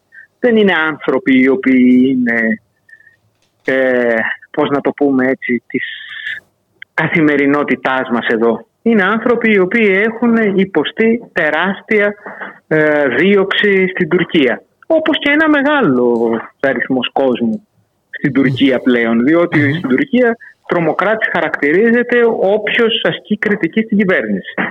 Από τον αρχηγό της αξιωματικής αντιπολίτευσης του Κεμαλικού κόμματος, δηλαδή του μέχρι φυσικά τους επικεφαλείς των κούρδικων πολιτικών κομμάτων τον πρόεδρο και τη συμπρόεδρο του ΧΑΝΤΕΠΕ που βρίσκεται στη φυλακή εδώ και τέσσερα χρόνια και δια, ας διαμαρτύρεται γι' αυτό η Ευρωπαϊκή Ένωση και το Ευρωπαϊκό Δικαστήριο Δικαιωμάτων του Ανθρώπου μέχρι και τις διεθνείς αγορές που όπως είπε πρόσφατα ο πρόεδρος της Τουρκίας οι οποίες τρομοκρατούν την Τουρκία ε, με τις υποτιμήσεις της λίρας. Λοιπόν, ε, είναι το πιο εύκολο πράγμα να χαρακτηριστείς τρομοκράτη στην Τουρκία. Το θέμα είναι τι γίνεται όταν χαρακτηριστείς.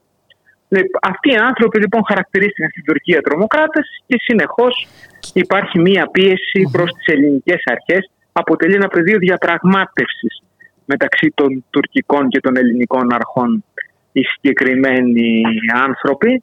Είναι δηλαδή σαν ένα σφάγιο που περιφέρεται μεταξύ των δύο κυβερνήσεων χρησιμοποιούνται ως διαπραγματευτικό χαρτί για ευρύτερους γεωπολιτικούς συσχετισμούς. Γιατί το λέω αυτό; Διότι δεν είναι το γεγονός ότι η συγκεκριμένη απόφαση έγινε, ε, βγήκε την ίδια μέρα που γινόταν η επίσκεψη Ερντογάν στην Αμόχωστο.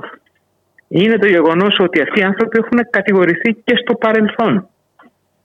Και πριν από τρία χρόνια, το 2017-2004, είχαν εψηληθεί εν ώψη της τότε επίσκεψης του Τούρκου Προέδρου στην Αθήνα. Μάλιστα. Και αθώθηκαν βέβαια στη συνέχεια. Όπως επίσης και το 2013 είχαν πάλι συλληφθεί λόγω με, τότε συνέπεσε με την επίσκεψη του Έλληνα Πρωθυπουργού τότε του κυρίου Σαμαρά στην Κωνσταντινούπολη.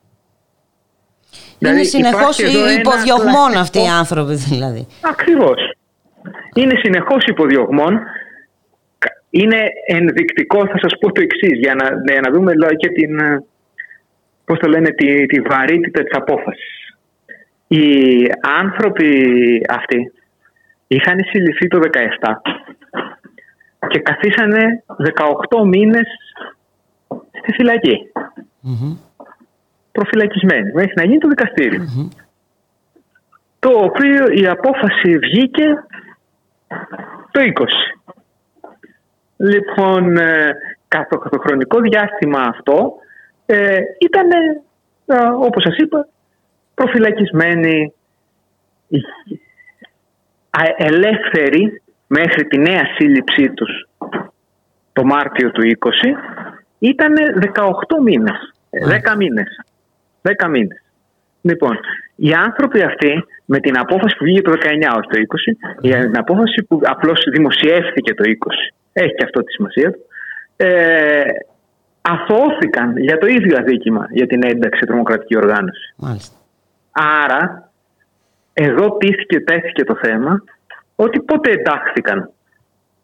Και μάλιστα ο ένας όχι απλώς εντάχθηκε, έγινε και ο διευθυντής της οργάνωσης. Ή αυτό έγινε το χρονικό διάστημα που ήταν στη φυλακή; Γιατί για το προηγούμενο χρονικό διάστημα έχουν αθωωθεί ή ήταν αυτούς τους τελευταίους δέκα μήνες. Μάλιστα. Δεν υπάρχει κανένα, αποδεικτικό, κανένα αποδεικτικό στοιχείο για κάτι τέτοιο έτσι. Είναι νομίζω προφανές. Και ούτε εισφέρθηκε καθόλου ένα τέτοιο είδους αποδεικτικό στοιχείο. Όπως επίσης ο άνθρωπος αυτός ο πρώτος κατηγορούμενος αποδέχτηκε ότι του τα δώσανε τα όπλα για φυλαξη Είπε ότι τα δώσανε, λοιπόν, ε, και τα έβαλε εκεί που τα έβαλε. Εδώ καταδικάστηκαν όλοι οι συλλήφθοι επειδή λέει εισήγαγαν, συναρμολόγησαν και κατήχαν. Τι σημασία έχει το ότι μιλάμε εισαγωγή, συναρμολόγηση και κατοχή; Είναι τρεις διαφορετικές πράξεις για τις οποίες για την κάθε μία πράξη ξεχωριστά επιβλήθηκε ποινή 12 ετών στον καθένα. Απίστευτο. Η, ναι. Άρα, αυτό το μόνο που αποδείχθηκε και από το μάρτυρα αστυνομικό ήταν όντως ότι έγινε αυτή η μεταφορά και η φύλαξη των όπλων. Δεν αποδείχθηκε κάτι άλλο. Δεν αποδείχθηκε καμία πράξη εισαγωγής από το εξωτερικό. Δεν αποδείχθηκε καμία πράξη συναρμολογήσεως. Όχι για τους 11, ούτε για ούτε τον για έναν. τον έναν που υποτίθεται ότι είναι ο, ο διευθυντής. Ναι. Κατονομάστηκε ως διευθυντής της ούτε, ούτε για τον ένα. Λοιπόν, συνολικά λοιπόν είχαμε μία ε, καταδίκη ότι δηλαδή ήταν από πάνω και οι 11 και συναρμολογούσαν. Δηλαδή δεν ξέρω αν το καταλαβαίνετε, ε. δηλαδή πόσο αστείο είναι. Ε, είναι αστείο και τραγικό συνάμα. Είναι, είναι, φυσικά είναι τραγικό. Είναι, είναι αστείο για το επίπεδο του τι είδους ε, δικαιοσύνη αποδίδεται και είναι τραγικό συνάμα για την τύχη των συγκεκριμένων ανθρώπων. Και για την τύχη των συγκεκριμένων θα σας πω, ανθρώπων, θα αλλά σας και. Πω και- το εξής, Θα σας πω επίσης και το εξής αν με επιτρέπετε. Βεβαίως. Για το, για το, για το διευθυντή. Για το συγκεκριμένο άνθρωπο, ο οποίος κατα, καταδικάστηκε ως διευθυντής επειδή αποδέχτηκε ότι τα έφερε αυτός. Το εδώ τα έχει δώσει άλλος διαφύλαξη. Λοιπόν, αυτός ο άνθρωπος, όπως α- κατέθεσε ο μάρτυρας αστυνομικός, τι άλλες πράξεις έκανε καθ' όλη αυτή τη διάρκεια της διευθύνσεως. Έδωσε καμιά εντολή, έδωσε καμιά καθοδήγηση, τίποτα απολύτως. Δεν υπάρχει καμία τέτοιου είδους ε, απόδειξη. Έθεσε το πλαίσιο της οργάνωσης, μια οργάνωση για την οποία υπάρχει από το 1975, για την οποία καταδικάστηκα. Ε, φυσικά και όχι. Τι έκανε, πέταγε μπάζα. Αυτό έκανε ο αρχηγός της τρομοκρατικής οργάνωσης. Μάλιστα. Λοιπόν, τι άλλο θέλετε να σας πω; Τι να, τι να πω. Τι να πω, είναι τραγικό και για την ε, δικαιοσύνη ε, η τραγική αυτή η απόφαση και τα, τα μηνύματα που βγαίνουν ε, γενικότερα. Ε, και βέβαια πώς θα φυσικά, μπορούσαν να, γιατί να κάνουν όλα διαμορφώνεται αυτά για τα νομολογία. οποία κατηγορούνται ε, τη στιγμή που ήταν υπό τη συνεχή επίβλεψη της αντιτρομοκρατικής. Ε, μα, Αυτοί οι λοιπόν, άνθρωποι. γιατί και, και αυτό επίσης είναι ένα ζήτημα. Η τρομοκρατία, η τρομοκρατική είπε εμείς τους παρακολουθήσαμε δύο μέρες. Δυόμιση. Και πέσανε και πάνω στα, στη Μάλιστα. μεταφορά. Ναι. Λοιπόν, όλα αυτά τυχαίως επισυνέβησαν. Γιατί το λέω αυτό, δεν υπάρχει κανένα στοιχείο. Δεν... Και μάλιστα τους το είχαν και το προηγούμενο δικαστήριο, τους, το είχε πει κιόλας. Λέτε ότι αυτοί οι άνθρωποι κάνουν και ε, είναι μέλη οργάνωση κτλ. Φέρτε μου Στοιχεία, Συνομιλίες. αποδεκτικά στοιχεία. Φέρτε μου συνομιλίες για κάθε εγκληματική οργάνωση στο δικαστήριο, για κάθε. Τώρα μιλάμε για εγκληματικές οργανώσεις τύπου από τα στοιχήματα στο ποδόσφαιρο μέχρι τράφικινγκ, μέχρι το οτιδήποτε. Βέβαια, η εγκληματική οργάνωση στην Ελλάδα χαρακτηρίζεται πλέον το οτιδήποτε. Λοιπόν, επειδή όμως συμβαίνει αυτό, γίνεται άρση του τηλεφωνικού απορρήτου και έρχεται ένα ολόκληρο τόμος από συνομιλίες, καθώς επίσης και από ηλεκτρονική αλληλογραφία. Δεν υπάρχει τίποτα από όλα αυτά. Δεν έγινε τίποτα από όλα αυτά ή έγινε και δεν έχει εισφερθεί στη δικογραφία. Μάλιστα, οπότε δεν είναι σαν να μην Γιατί υπάρχει. πιθανότατα δεν αποκαλύψει και Ε, τίποτα. ακριβώς, ε, ναι. Η λογική, Λοιπόν. ε, αυτό λέει. Η λογική. Άρα συνεπώς εδώ έχουμε λοιπόν μια δικογραφία και κατά. γιατί Αυτά είναι τα προβλήματα τα νομολογιακά, διότι αυτά μπορεί να τα βρουν μπροστά μας οποιοδήποτε Μμμ. κατηγορούμενος για την οποιαδήποτε πράξη και ανάλογα από το που μένει ο καθένας. Δηλαδή όλοι μέσα Μάλιστα. ε, για 537 χρόνια. Και Το τώρα, ζητούμενο νομίζω ότι είναι ακριβώς αυτό. Πάντως αυτό είναι και το, Μμμ. το πολιτικό. Ότι εδώ χρησιμοποιούμε ανθρώπους βασανισμένους έτσι, οι οποίοι έχουν δημόσια δράση. Δεν ήταν κανένας από αυτούς διοκόμενος, κρυπτόμενος. Μμμ. συμμετείχαν σε συνεχείς διαδηλώσεις, παραστάδια μαρτυρίας στην τουρκική πρεσβεία. Τα ξέρουν αυτά οι... και η αστυνομική τα ξέρει και αποδείχθηκε και στο δικαστήριο με πλήθος μαρτύρων. Έτσι. Λοιπόν, όλοι αυτοί οι οποίοι παραβιάσανε, αν μη τι άλλο, τον πρώτο κανόνα της διότι είχαν δημόσια και εμφανή δράση, Λοιπόν, καταδικάστηκαν γι' αυτό για ένα και μόνο λόγο. Είναι πεδίο διαπραγμάτευσης μεταξύ των ελληνικών και των τουρκικών αρχών. Ε, αυτό όμως δεν είναι δικαιοσύνη. προφανώς δεν είναι δικαιοσύνη και βέβαια φυσικά και θα ασκηθεί έφεση. Ε, καλά, εννοείται να δούμε ποια θα είναι και η τύχη της το... και να μην ξεχνάμε, εγώ θα ήθελα να το θυμηθώ και αυτό γιατί έγινε και κατά τη διάρκεια της δίκης έτσι, που έφαγαν και ξύλο από ε, Από τους άνδρες που επενδυτικούς μπήκαν στη, από- στην αίθουσα χωρίς ειδικών βέβαια δυνάμεων. φυσικά ε, η- το δικαστήριο να, ε, να κάνει οτιδήποτε. Να υδρώσει το αυτί του. Ακριβώς. Λοιπόν, ναι, εντάξει. Ε, εδώ λοιπόν, ας πούμε, εκεί είχαμε κάποιες σκηνές Τουρκίας Μάλιστα. και Σε εξακολουθούμε. ελληνικό να τις έδαφος. Μάλιστα. έχουμε. Λέω και εξακολουθούμε να τις έχουμε. Δηλαδή παίρνουμε τα μηνύματα, παίρνουμε τα παραδείγματα. Απλώς το θέμα είναι μέχρι πού θα φτάσουμε στα παραδείγματα. Ε, ε, δεν πρέπει να τα αφήσουμε ε, να, αυτά, να πάνε πολύ μακριά αυτά τα παραδείγματα. Αυτό είναι το μόνο ε, που μπορούμε να πούμε ότι δεν πρέπει να τα αφήσουμε όπως και πολλά άλλα βέβαια που συμβαίνουν γύρω μας. Να σας ε, ευχαριστήσω πάρα πολύ ε, κύριε Σαραφιανέ και βέβαια έτσι γιατί πρέπει να υποθεί και αυτό έτσι κρίνω εγώ. Είχαμε μια ανάρτηση χθες σχετική της κυρίας Αλέκα Ζορμπαλά στο facebook σχετικά με την απόφαση η οποία ε, για το facebook έκρινε ότι έπρεπε να την ε, αφαιρέσει από την ε, σελίδα. Είναι και αυτό ένα από τα φαινόμενα των καιρών μας. Ευχαριστώ πάρα πολύ. Να είστε καλά. Καλή συνέχεια. Γεια. Σας They tried to make me go to rehab. I said no, no, no. Yes, I've been black, but when I come back, no, no,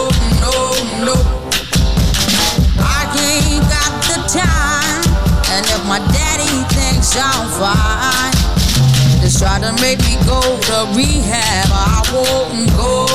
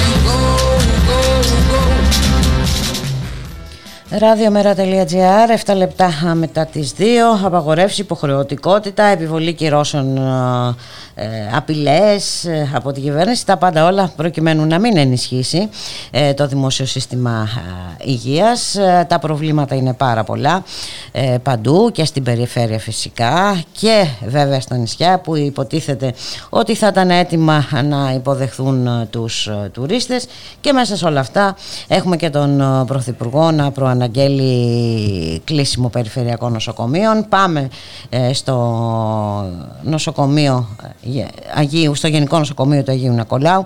Να καλωσορίσουμε τον κύριο Γιώργο Μανουσάκη, πρόεδρο του Συλλόγου Εργαζομένων ε, στο νοσοκομείο. Καλό απόγευμα κύριε Μανουσάκη. Γεια σας, χαίρετε. Τι γίνεται, ε, πολλά τα προβλήματα και στο δικό σας το νοσοκομείο. Ε, υπάρχουν μόνο τρεις γιατροί, έχουμε έλλειψη γιατρών; Τι, τι γίνεται Ναι, ακριβώς; ε, ναι, ε, έχουμε έλλειψη γιατρών σε κρίσιμα τμήματα του νοσοκομείου. Το νοσοκομείο Αγίου Νικολάου ουσιαστικά είναι το νομαρχιακό νοσοκομείο του νομού Λασιτίου. Εξυπηρετεί ε, 80.000 περίπου κατοίκους από το νομό Λασιτίου και ένα τμήμα άλλους 20 περίπου χιλιάδες κατοίκους από το νομό Ηρακλείου. Ε, και έχει μια μονάδα εντατικής θεραπείας η οποία τώρα έχει μείνει πλέον με τρεις ε, γιατρούς ε, εντατικολόγους Εί- έχει έξι κρεβάτια ε, πρέπει να πούμε ότι λειτουργούσε στο νοσοκομείο και με COVID η οποία είχε νοσηλεύσει αρκετά περιστατικά περισσότερα από τα 20 ε, που χρειαζόταν νοσηλεία με κορονοϊό όμως η λειτουργία της εδώ και ένα μήνα έχει ανασταλεί λόγω έλλειψης γιατρών και πλέον εμείς εκφράζουμε την αγωνία μας ότι θα ανασταλεί και η λειτουργία της κανονικής μέρα. Γιατί ε, από το μήνα Αύγουστο θα είναι πάρα, πάρα πολύ δύσκολο να λειτουργήσει η ΜΕΘ με μόνο τρεις γιατρούς. Δεν νομίζω ότι υπάρχει μονάδα δική θεραπείας με έξι κρεβάτια σε όλη τη χώρα που να μπορεί να λειτουργεί με μόνο τρεις ε, ε, γιατρούς. Τώρα από εκεί και πέρα α, έχουμε μεγάλα προβλήματα και στο κομμάτι των ανεσιολόγων όπου και εκεί έχουμε μείνει με τρεις ανεσιολόγους και ε, δεν γίνονται τακτικά χειρουργία. Προς το παρόν οι εφημερίες βγαίνουν με βοήθεια από το νοσοκομείο Ιεράπετρος αλλά και για τους ανεσιολόγους είμαστε σε αναμονή και περιμένουμε α, τι λύση θα δοθεί από την 7η υγειονομική περιφέρεια στο Ηράκλειο και από το Υπουργείο Υγείας. Α, είμαστε σε αναμονή όλο αυτό το διάστημα. Εδώ και ένα μήνα εμείς είχαμε τονίσει με επιστολή μας προς την Υπουργείο Υγείας τη δύσκολη κατάσταση που έχει το νοσοκομείο. Γιατί ε, εκτός από, από αυτές ε, τα τμήματα που είπαμε, είναι, υπάρχει πρόβλημα και στην παθολογική κλινική που έχει μείνει με δύο γιατρούς και ουσιαστικά οι εφημερίε βγαίνουν με τη βοήθεια γιατρών από άλλο νοσοκομείο. Ε, οπότε ε, υπάρχει μια, έχει διαμορφωθεί μια πολύ δύσκολη κατάσταση. Είμαστε σε θερινή περίοδο. Ε, ε, η Κρήτη πρέπει να πούμε ότι έχει αρκετό τουρισμό. Ε, το νοσοκομείο, στο νοσοκομείο έχει αυξηθεί η κίνηση και βεβαίως ε, είμαστε και μέσω της, ε, του τέταρτου κύματος της ε, πανδημίας. Ε, ενώ θα περιμέναμε λοιπόν να υπάρχει ανταπόκριση, είχαμε θέσει το θέμα εδώ και ένα μήνα και αναμενόταν ότι θα αποχωρήσει τώρα για το του ΜΕΘ και ότι υπάρχουν προβλήματα στο νοσοκομείο. Μέχρι στιγμής δεν έχουμε δει ανταπόκριση και γι' αυτό απευθύναμε και αυτή την επιστολή. Περιμένουμε να δούμε μέχρι τέλος του, του Ιουλίου εάν θα βρεθεί λύση και δεν κλείσει η, η, η ΜΕΘ του νοσοκομείου και αν θα μπορέσει να ξανανοίξει το χειρουργείο. Είναι πάρα πολύ σοβαρά αυτά τα ζητήματα γιατί όπως είπατε και εσείς βρισκόμαστε ε, σε τουριστική περίοδο. Όπως είπατε η Κρήτη έχει αρκετό τουρισμό. Τακτικά ιατρία δεν γίνονται. Δηλαδή σε καμία περίπτωση όχι μόνο δεν αντιμετωπίζεται η, η υπάρχουσα κατάσταση αλλά ε, ούτε να, δεν μπορούμε ούτε να διανοηθούμε τι θα γίνει αν προκύψουν και νέα νέα κρούσματα, νέα περιστατικά, νέες ανάγκε. Και σε αυτά να, προ, να προσθέσουμε και ένα άλλο κίνδυνο που αντιμετωπίζουμε για το Σεπτέμβριο. Και ο οποίος είμαστε πολύ προβληματισμένοι. Εγώ είμαι πρώτο του λόγου εργαζομένων, έχω εμβολιαστεί. Οι περισσότεροι μου συνάδελφοι έχουν εμβολιαστεί. Το 80, τα 84% των εργαζομένων στο νοσοκομείο έχουν εμβολιαστεί. Ε, με επίσημα στοιχεία, αυτά τα στοιχεία που έχουν δοθεί και στο Υπουργείο, από ό,τι ξέρουμε. Έτσι. Είναι πολύ ναι. μεγάλο το ποσοστό. Αν συνυπολογίσουμε και τους συναδέλφους που έχουν νοσήσει, ε, ε, φτάνουμε στο, στο 90%. Έτσι. Έχει μείνει ένα πολύ μικρό κομμάτι συναδέλφων που δεν έχουν εμβολιαστεί. Όμως, και αυτού τους συναδέλφου ε, κινδυνεύουν να τους χάσουμε το Σεπτέμβριο. Με την απειλή, με τον εξαναγκασμό, τον οποίο ουσιαστικά α, επιχειρεί η κυβέρνηση ότι όσοι δεν εμβολιαστούν θα, δεν θα παρέχουν υπηρεσίες, θα πάρουν αναυποδοχών και ε, ουσιαστικά θα απομακρυνθούν από την εργασία τους. Ε, Εμείς θεωρούμε ότι αυτό είναι ένα πάρα πολύ ακραίο μέτρο, το οποίο δεν έχει σχέση και με την ασφάλεια των ασθενών. Δηλαδή, αν φανταστείτε τώρα, εμείς να μην έχουμε γιατρούς να λειτουργήσει η ΜΕΤ, να μην λειτουργήσει τα χειρουργία, να λειτουργήσει η ασφάλεια των νοσοκομείων και, και το Υπουργείο να μην κάνει τίποτα γι' αυτό, και την ίδια ώρα να έρθει και να μας λέει ότι για την ασφάλεια των ασθενών θα απομακρύνω κι άλλους από το νοσοκομείο. Δηλαδή και τους γιατρούς που έχουμε και το προσωπικό που έχουμε, κάποιους από αυτούς θα τους απομακρύνουν. Ενώ ήδη είναι λίγοι αυτοί που έχουν. Καταλαβαίνετε. Ε, είναι, είναι τρομερό. Μια... Ε, ε, είναι προφανώς χρησιμοποιεί όλα αυτά η κυβέρνηση για να μην κάνει αυτό που πρέπει να κάνει. Είναι νομίζω προφανές. Δυστυχώς υπάρχει μια κατάσταση στα μέσα ενημέρωσης η οποία μα ας πούμε μας στεναχωρεί πάρα πολύ. Δηλαδή, εγώ φοβάμαι να ανοίξω τηλεόραση. Έχουν ε, ε, ε, στοχοποιήσει αυτή τη στιγμή τους, το υγειονομικό προσωπικό, παρουσιάσουν το άσπρο μαύρο εντελώς αντιεπιστημονικά, με λαθασμένα στοιχεία, με λαθασμένα δεδομένα, ας πούμε, και, και κάνουν το άσπρο μαύρο και, και προσπαθούν να δημιουργήσουν το, στον κόσμο την ψευδέστηση ότι αυτή η απόφαση της κυβέρνησης να κόψει το μισθό και να απομακρύνει από την εργασία όσους δεν εμβολιαστούν είναι προς όφελος των ε, ασθενών και προς όφελος της κοινωνίας. Κάθε άλλο. Δυστυχώς τα αποτελέσματα θα είναι πάρα πολύ άσχημα και για την κοινωνία και για τους ασθενείς εάν προχωρήσει αυτή η επιλογή της κυβέρνησης. Η οποία βεβαίως προσκλούει και σε κάτι το οποίο εμείς το έχουμε διδαχθεί στο Πανεπιστήμιο, το έχουμε διδαχθεί ε, ε, στη διεντολογία και το εφαρμόζουμε στην πράξη. Δεν κάνουμε πράξεις νοσηλευτικές ιατρικές πάνω στον ασθενή της συγκατάθεσής τους. Μάλιστα. Ε, ο, ο, και ουσιαστικά αυτή τη βασική αρχή ε, παροχής υπηρεσιών υγείας η κυβέρνηση έχει τώρα να την καταστρατηγήσει με τον εξαναγκασμό ε, στον, στον εμβολιασμό. Γιατί είναι εξαναγκασμός, δεν είναι υποχρεωτικός εμβολιασμός, είναι καταναγκαστικός εμβολιασμός. Ε, και μάλιστα όπως είπατε και εσείς, όταν έχουμε το 90% ε, εμβολιασμένους ή αυτούς που έχουν ενωσίσει και έχουν αναπτύξει αντισώματα. Οπότε υπάρχει ε, ένα τείχος ε, ανοσίας. Ε, δεν ξέρω, τουλάχιστον μέχρι τώρα ακούμε ότι με 70% εμβολιασμένων έχει κτιστεί το τείχος ανοσίας. Τώρα τι, τι γίνεται, τι αλλάζει. Η κυβέρνηση προφανώς ψάχνει ενόχους ε, κύριε Μανουσάκη. Και προ, προφανώς η κυβέρνηση προσπαθεί και ουσιαστικά να στοχοποιήσει εμάς για να βγει λάδι στα μάτια της κοινωνίας για την αντιμετώπιση που είχαμε όλη Όλο αυτό το προηγούμενο διάστημα. Πανδημίας. Ε, είχαν δεσμευτεί για τα βαρέα και ανθυγινά την ένταξη, το αυτονόητο έτσι, των υγειονομικών. Δεν το έχουν κάνει και δεν θα το από ό,τι φαίνεται. Είχαν δεσμευτεί για την χρησιμοποίηση των. Ναι, κύριε Μανουσάκη.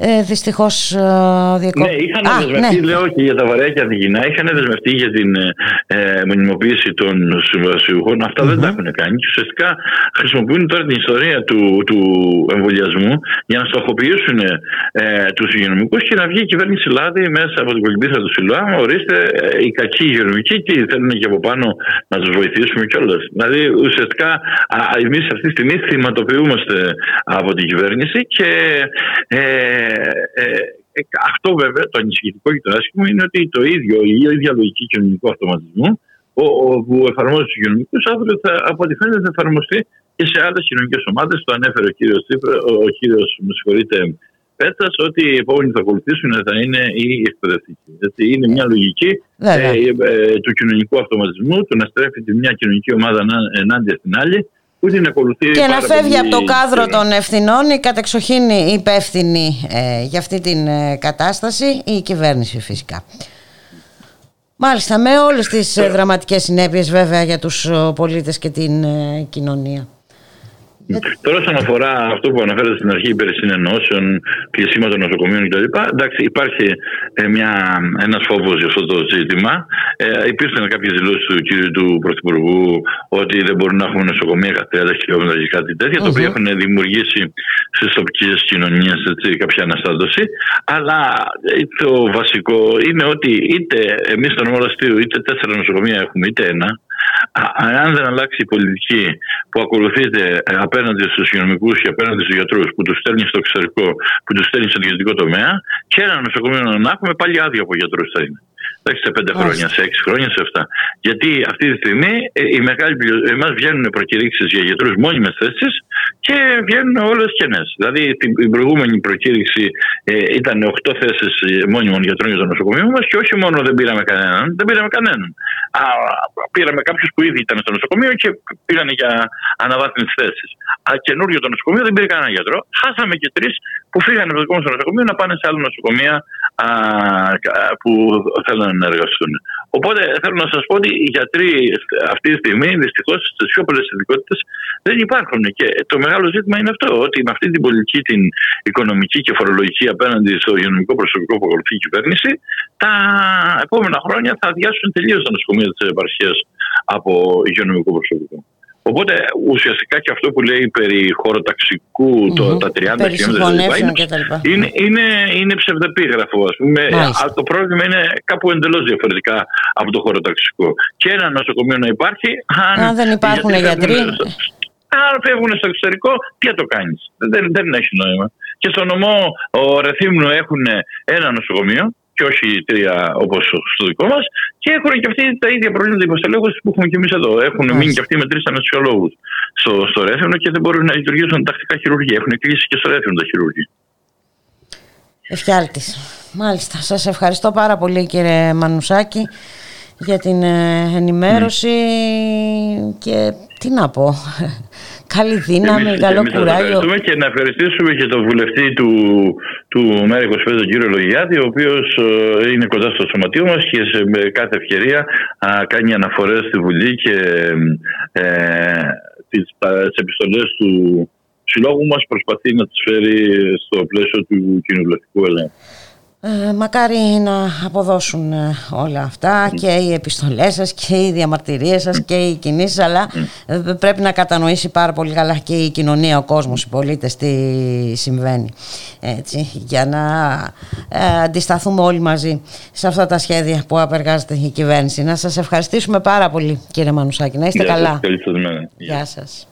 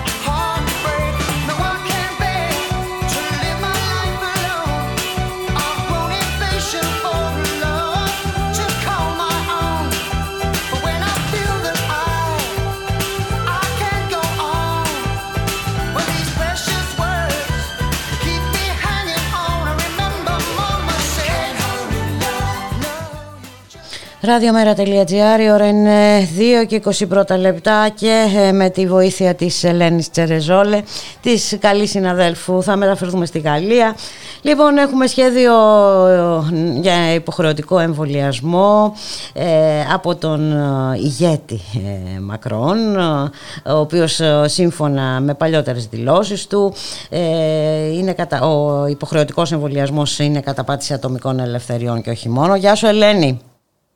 Καλό μεσημέρι. Ε, τώρα πια μπουλίκα είναι τρεχάτε ποδαράκια μου. Δηλαδή, εντάξει, τώρα ξεχνάμε λίγο τις ατομικές ελευθερίες ε, και, ναι. τα, και τα δικαιώματα.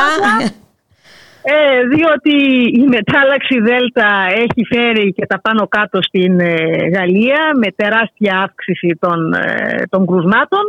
Οπότε τώρα έχουν ξεκινήσει ένα είδος, πώς να το πούμε, αγώνα δρόμου, δηλαδή ε, αυτή τη στιγμή σήμερα ε, ξεκίνησε η συζήτηση του νομοσχεδίου που περιέγραψε σε αδρές γραμμές το διάγγελμά του ο, ο Μακρόν στη Βουλή συζητείται σήμερα αύριο. Εχθές πήρε το πράσινο φως από το Συμβούλιο του κράτους που ουσιαστικά έβαλε τη βούλα του της νομιμότητας, συνταγματικής νομιμότητας περιστέλλοντας κάποιες ε, ακραίες καταστάσεις, κάποια πρόστιμα ύψους 45.000 στους εστιατόρες που θα έβαζαν μέσα κόσμο χωρίς επιστοποιητικά εμβολιασμού κτλ. Δηλαδή μείωσαν κάπως το, το κόστος.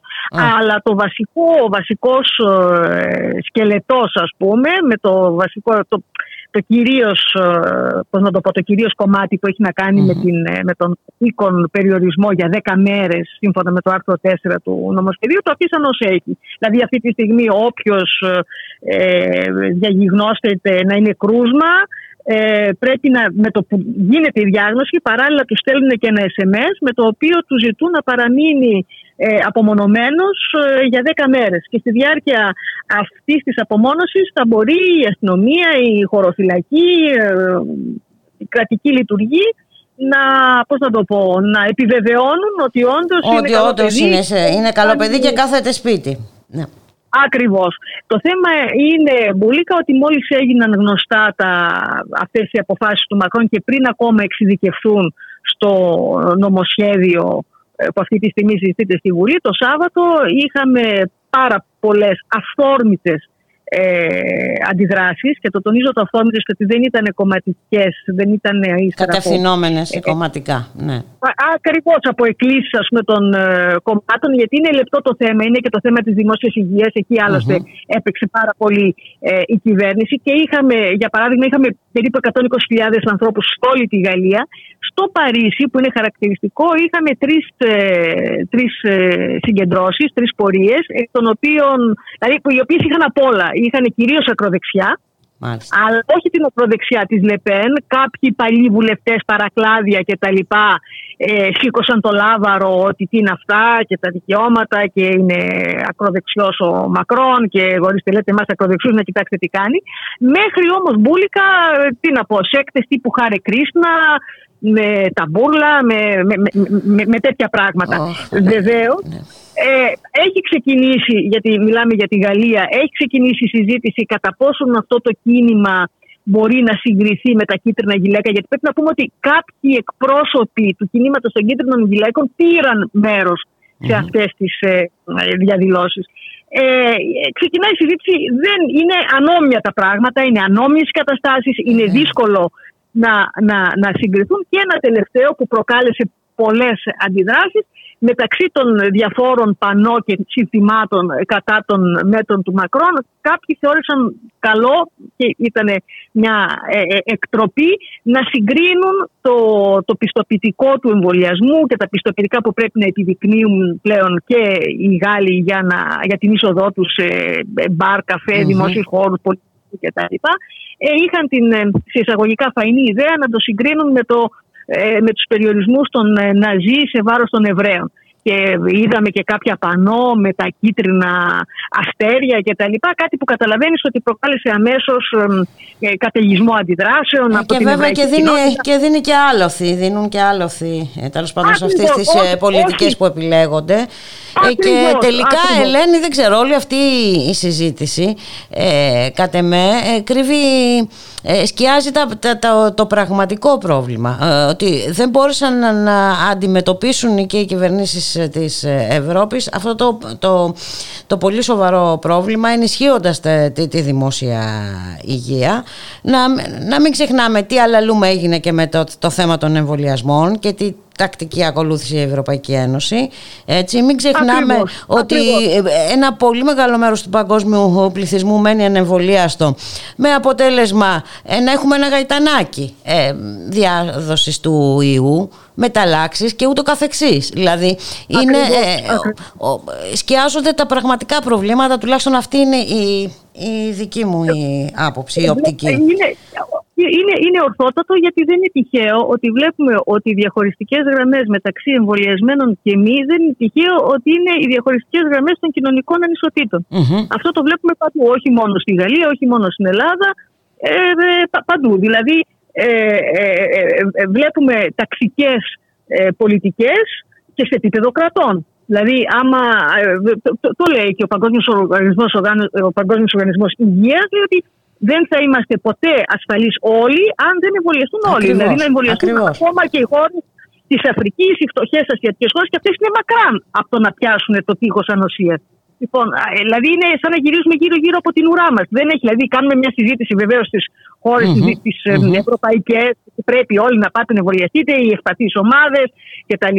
Οι νοσηλευτές, οι υγειονομικοί. Οκ, αλλά η μεγάλη εικόνα είναι αυτή που έχει κρούσει το καμπανάκι ο Παγκόσμιος Οργανισμός Υγείας και πρέπει να εμβολιαστούν και οι φτωχοί. Το περιβόητο το, το, το πρόγραμμα που έχουν για τον εμβολιασμό όλων των χωρών. Το οποίο δεν, πρε- δεν περπατάει. Δεν περπατάει, Α, ε, βέβαια δηλαδή, δεν περπατάει. Δεν έχει νόημα, δεν έχει εμβο- νόημα να εμβολιαστεί ο πλούσιος κόσμος αν έχουν μείνει ολόκληροι φύλακες χωρών οι οποίες δεν έχουν πρόσβαση στο, Ακριβώς στο ε, εμβόλιο. ε, και θα έχουμε μια ανακύκλωση του προβλήματος για να μην αναφερθούν Ακριβώς. τώρα στο περιβάλλον και τα λοιπά είναι μια πολύ είναι άλλου είδους τάξη συζήτηση αυτή Καλά, και, απ' την, καλά, και καλά. την ίδια ώρα έχουμε μια κούβα αποκλεισμένη που παράγει εμβόλια και δεν μπορεί να ε, εμβολιάσει τους πολίτες της γιατί λόγω της απαγόρευσης δεν έχει σύρικες δηλαδή ε, τι να πει κανείς; Εντάξει, Εκεί, εκεί, εκεί κάποιοι ανεκάλυψαν σε εισαγωγικά ότι το, ε, το πολίτευμα ε, καταπιέζει τους ανθρώπους, αλλά Ναι, απάντησε ναι, ναι. η ίδια κουβέντα. Είναι μια μαζική συγκέντρωση και το τελείωσαν το, Το θέμα. θέμα. Αλλά, αλλά το θέμα είναι αυτό, ότι και οι εμβολιασμοί έχουν ταξικό πρόσημο. Και το Ακριβώς. βλέπουμε και στη Γαλλία και στην Ελλάδα και σε, και σε όλες τις χώρες του, του, του κόσμου. Και σε επίπεδο χωρών και σε επίπεδο κοινωνιών είναι, είναι, είναι το ίδιο πράγμα. Είναι το ίδιο πράγμα. Δηλαδή δεν δίνουν δικαιώμα, δεν δίνουν τη δυνατότητα να έχουν πρόσβαση και στο κινέζικο και στο ρώσικο και στο κουβανέζικο εμβόλιο άλλες χώρες. Οπότε γιατί θέλουν να κρατήσουν τις πατέντες και τα Ακριβώς δικαιώματα. και στο όλα- κινέζικο γιατί, ναι, ε. Ε, βέβαια, βεβαίως. ενώ Βεβαίως, υπάρχει αυτή η βεβαίως. δυνατότητα ε, και- και άμεσα Ε, κιόλας εγκλωβίζουν, ε, εγκλωβίζουν και καναλιζάρουν τη συζήτηση εκεί που θέλουν, ε, Ακριβώς. αγγίζοντας την πολύ ευαίσθητη χορδή της ε, δημόσιας υγείας, δημιουργώντας εσωτερικούς εχθρούς. Βλέπουμε ότι αυτοί οι μηχανισμοί είναι οι ίδιοι. Είτε είναι- είμαστε στην Ελλάδα, είτε είμαστε στη Γαλλία, είτε είμαστε στην Αμερική, είτε οπουδήποτε αλλού. Είτε είμαστε στη Γερμανία, οπουδήποτε αλλού. Το ίδιο είναι. Που χρησιμοποιούν τις, ε, τις ίδιες μεθόδους. Από τη Ακριβώς. στιγμή ας πούμε, που το εμβόλιο είναι γνωστό ότι είναι και οφείλει να είναι ένα δημόσιο αγαθό. Τελεία και πάντα. Δεν πρέπει να υπάρχουν ε, πατέντες και ιστορίες τέτοιες εμπορικές. Αλλά, αλλά, αυτό. Αλλά ε, το θέμα είναι να μην πέφτουμε και εμείς στην παγίδα. Έτσι, ας είμαστε λίγο προ- προ- Ακριβώς. να μην χωριζόμαστε σε στρατόπεδα που δεν έχουν ουσία. Ενώ το προβληματικό Ακριβώς. πρόβλημα είναι αλλού. Να σε ευχαριστήσω Ακριβώς. πάρα πολύ, Ελένη, για τη συνομιλία. καλά. Κα- Ευχαριστώ πάρα καλή πολύ. συνέχεια. Καλή συνέχεια Καλή και σε συνέχεια. σένα.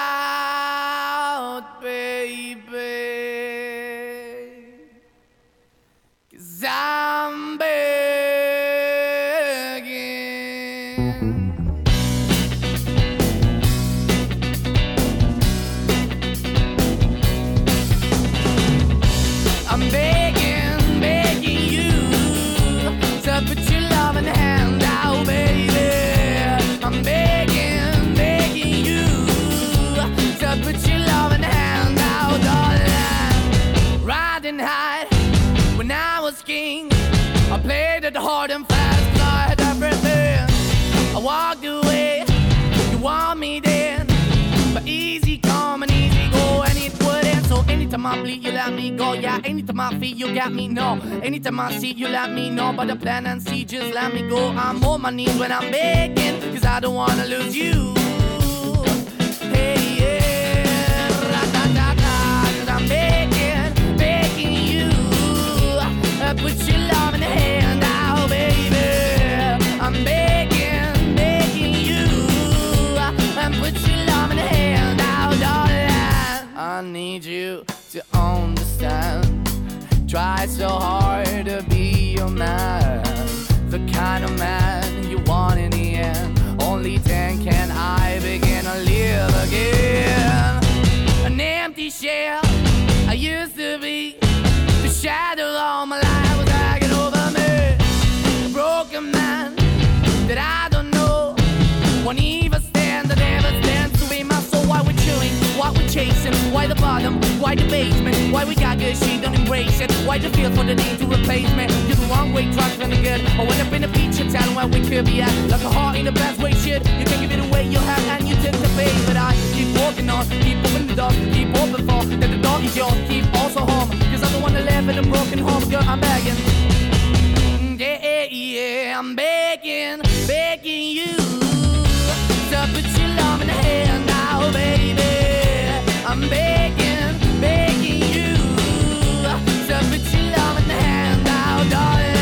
I'm finding hard to hold my own, just can't make it all alone. I'm holding on, I can't fall back. I'm just a call, but your face is. I'm begging, begging you. Put your loving hand out, baby. I'm begging, begging you to put your loving hand out, darling. I'm begging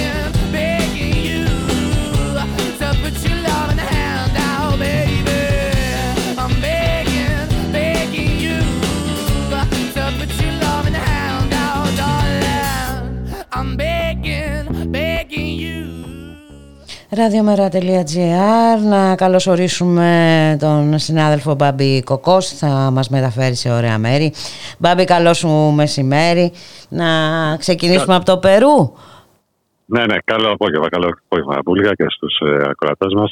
Ε, ναι, και ε, πλέον έχουμε τέλος ένα απίστευτο εκλογικό τρίλερ εκεί πέρα στο Περού. Μετά από 1,5 μήνα, Βούλγα βγήκαν επιτέλους τα τελικά αποτελέσματα των εκλογών που να θυμίσουμε γίνανε 6 Ιουνίου. Έτσι και τελικά ο Πέδρο Καστίγιο, ο αριστερός υποψήφιος, τελικά εκλέγεται οριστικά ε, πρόεδρος ε, του Περού. Βγήκε η απόφαση, η επίσημη απόφαση από το εκλογοδικείο ε, της ε, χώρας. Ε, η Επιτροπή ανακοίνωσε επίσημα ε, ότι έγινε η επανακαταμέτρηση που ζητούσε η αντιπολίτευση τε- από το, των ε, ψήφων, από τα συγκεκριμένα εκλογικά τμήματα που θεωρούσε ότι υπήρχαν προβλήματα και ε, το ε, αποτέλεσμα ε, παραμένει ε, ως έχει, δηλαδή με νίκη του αριστερού υποψηφίου Πέδρο Καστίγιο. Να, μιλ- να πούμε βέβαια ότι ήταν μια οριακή διαφορά. Έτσι, σε ένα, ε, με εκλο- με- μιλάμε για διαφορά της τάξης του 0,2%.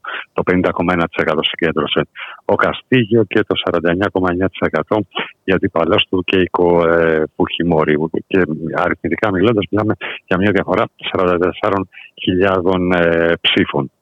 Ε, να πούμε ότι η Κέικο Φουχιμόρη, ε, παρόλο που είχε δημιουργήσει ένα ε, κλίμα αρκετά ε, τεταμένο όλο αυτό το διάστημα, ε, μετά από αυτήν την ανακοίνωση του εκλογοδικείου ε, βγήκε ε, σε με δική της ανακοίνωση ε, αναφέρει ότι θα σεβαστεί το αποτέλεσμα ε, ο- γιατί είχε, ε, σε πολλές περιπτώσεις είχε αφήσει εχμές ότι ενδεχομένως να μην αναγνωρίσει καν το αποτέλεσμα οπότε θα είχαμε άλλου είδους ε, πόλωση. Μάλιστα. Ε, αλλά σύμφωνα με τις πρόσφατες, με την τελευταία της δήλωση αναγνωρίζει το, το αποτέλεσμα οπότε ε, ε, πιστεύω να περνάμε σε μια Άλλη φάση. ε, ναι, ακριβώς σε μια ε, ομαλή κοινοβουλευτική διαδικασία για να μπορέσει ο Πέτρο Καστίγιο να προχωρήσει και με το πρόγραμμά του. Να θυμίσουμε σε μια χώρα που έχει χτυπηθεί ιδιαίτερα από την πανδημία και αυτός είναι και ένας από τους λόγους που Ε, πολλοί αναλυτές ε, συγκλίνουν ότι ένας από τους κύριους λόγους που κέρδισε ο Καστίγιο ήταν και η διαχείριση της πανδημίας. Η, το Περού, να θυμίσουμε, είναι η χώρα έτσι, με τους περισσότερους νεκρούς ένα εκατομμύριο στον, στον πλανήτη. Ε, η πλέον χτυπημένη χώρα από αυτήν την άποψη στον πλανήτη από την, ε, από την ε, πανδημία. Σχεδόν 6.000 νεκρούς ανά, ανά εκατομμύρια. Ε, μια χείριστη διαχείριση της πανδημίας από την, από την προηγούμενη κυβέρνηση ε, με μεγάλη ε, ανάμειξη του ιδιωτικού τομέα. Ε, υπάρχουν καταγγελίες ότι για εσχροκέρδια εκ μέρους του ιδιωτικού τομέα της υγείας στην διαχείριση της πανδημίας. Οπότε αυτό θα είναι ένα μεγάλο στίχημα σίγουρα για το Πέτρο Καστίγιο, πώς θα διαχειριστεί από, από εδώ και πέρα ε, την, ε, το, το, το, τι γίνεται με το, με το, με το COVID. Ε, επίσης ένα μεγάλο στίχημα για τον Καστίγιο θα είναι βέβαια και το πώς θα, θα την, ε, η αντιμετώπιση που θα έχουν από εδώ και πέρα ε, τα, ε, ο ορυκτός πλούτος, πώς θα αντιμετωπίσει η οικονομία της χώρας, τον, τον, τον ορυκτό πλούτο της χώρας.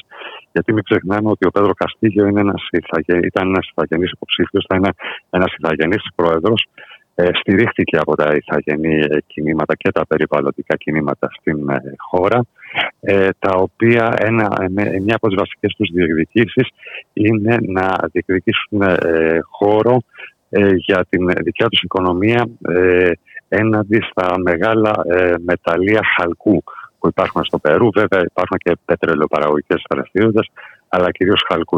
Το Περού είναι από τις μεγαλύτερες χώρες παραγωγής χαλκούς στον κόσμο.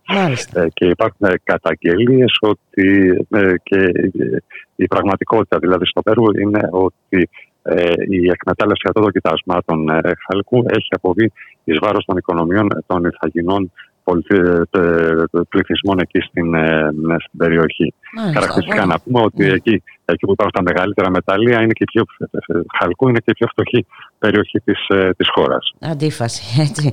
Ε, ναι, να δούμε λοιπόν, να ευχηθούμε καλή επιτυχία στον Πέδρο Καστίγιο και να πάμε και στα Κανάρια νησιά όπου έχουμε δράσεις ναι. εκεί, σημαντικές δράσεις ενάντια στην πολιτική, στην ευρωπαϊκή ε, πολιτική για τους πρόσφυγες. Για τους μετανάστες. Και τους μετανάστες. Ναι, για, ναι. για τους πρόσφυγες και τους ε, μετανάστες ε, πράγματι. Ε, τα, τα, στα Κανάρια νησιά όπου έχουμε ε, αντίστοιχες εικόνες έτσι όπως έχουμε εδώ και στα δικά μας ε, τα νησιά με, ε, με επαναπροωθήσεις, με ε, στρατόπεδα όπου είναι έκλειστοι μέσα οι πρόσφυγες και οι μετανάστες σαν ε, φυλακισμένοι ε, με υπερπληθυσμούς. Ε, μάλιστα υπάρχουν συγκεκριμένα στρατόπεδα εκεί πέρα που τα λένε η δικιά μας μόρια. Έτσι, η μας έχει προχωρήσει αρκετά η μόρια των, Κανα... των Καναρίων. Λοιπόν, αυτές τις μέρες ξεκίνησε από τις 17 του μηνα ε, το προηγούμενο Σάββατο δηλαδή, και για μια εβδομάδα μέχρι τις 24, ε, μια σειρά από δράσεις από διάφορες ε, ε οργανώσεις ε, και κινήματα ε, κατά βάση της ε, Ισπανίας και της Ιταλίας, αλλά συμμετέχουν και από άλλες χώρες και από Γαλλία και από Κεντρική Αμερική. Έχουν έρθει εκπρόσωποι ε, κινημάτων, ε, ώστε να καταγγείλουν την, ε, την, την ευρωπαϊκή πολιτική στο θέμα της αντιμετώπισης των μεταναστών και των προσφύγων. Ε, ήδη ε, έχουν, έχουν γίνει δράσεις ε, στα γραφεία της Frontex εκεί στο, στο νησί της Γκαν Κανάρια, επίσης σε διάφορα στρατόπεδα ε, όπου έχουν, ε, έχουν εγκλωβιστεί πρόσφυγες και μετανάστες. Ε, σε διάφορες εφημερίδες και τοπικά κανάλια όπου ε, έχουν υιοθετήσει μια ρητορική μίσους απέναντι σε πρόσφυγες και, και μετανάστες. γενικά πρόκειται, είναι το, ονομάζεται αυτή η κίνηση δράση συνολικά.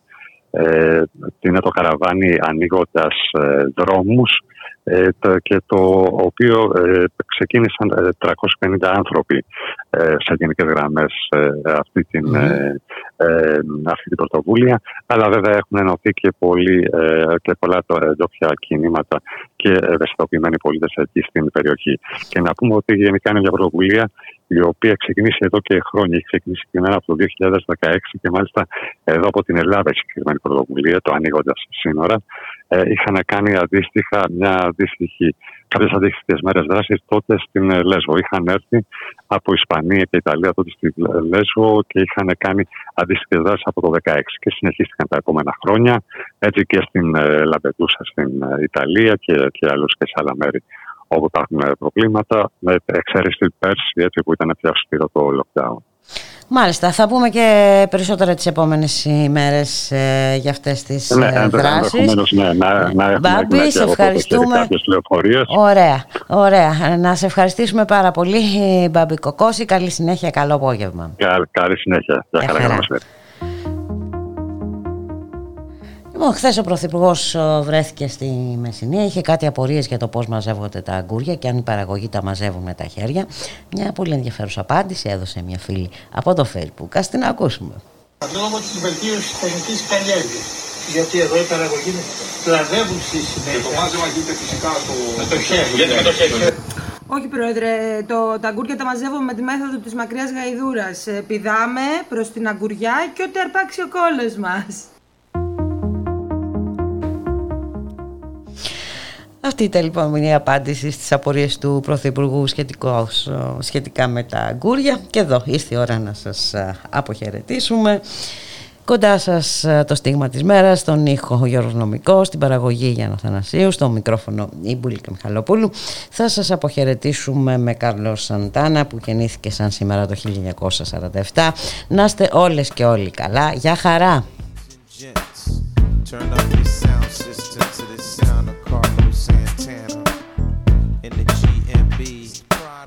Ghetto and blues from the refugee oh, camp. Maria, Maria,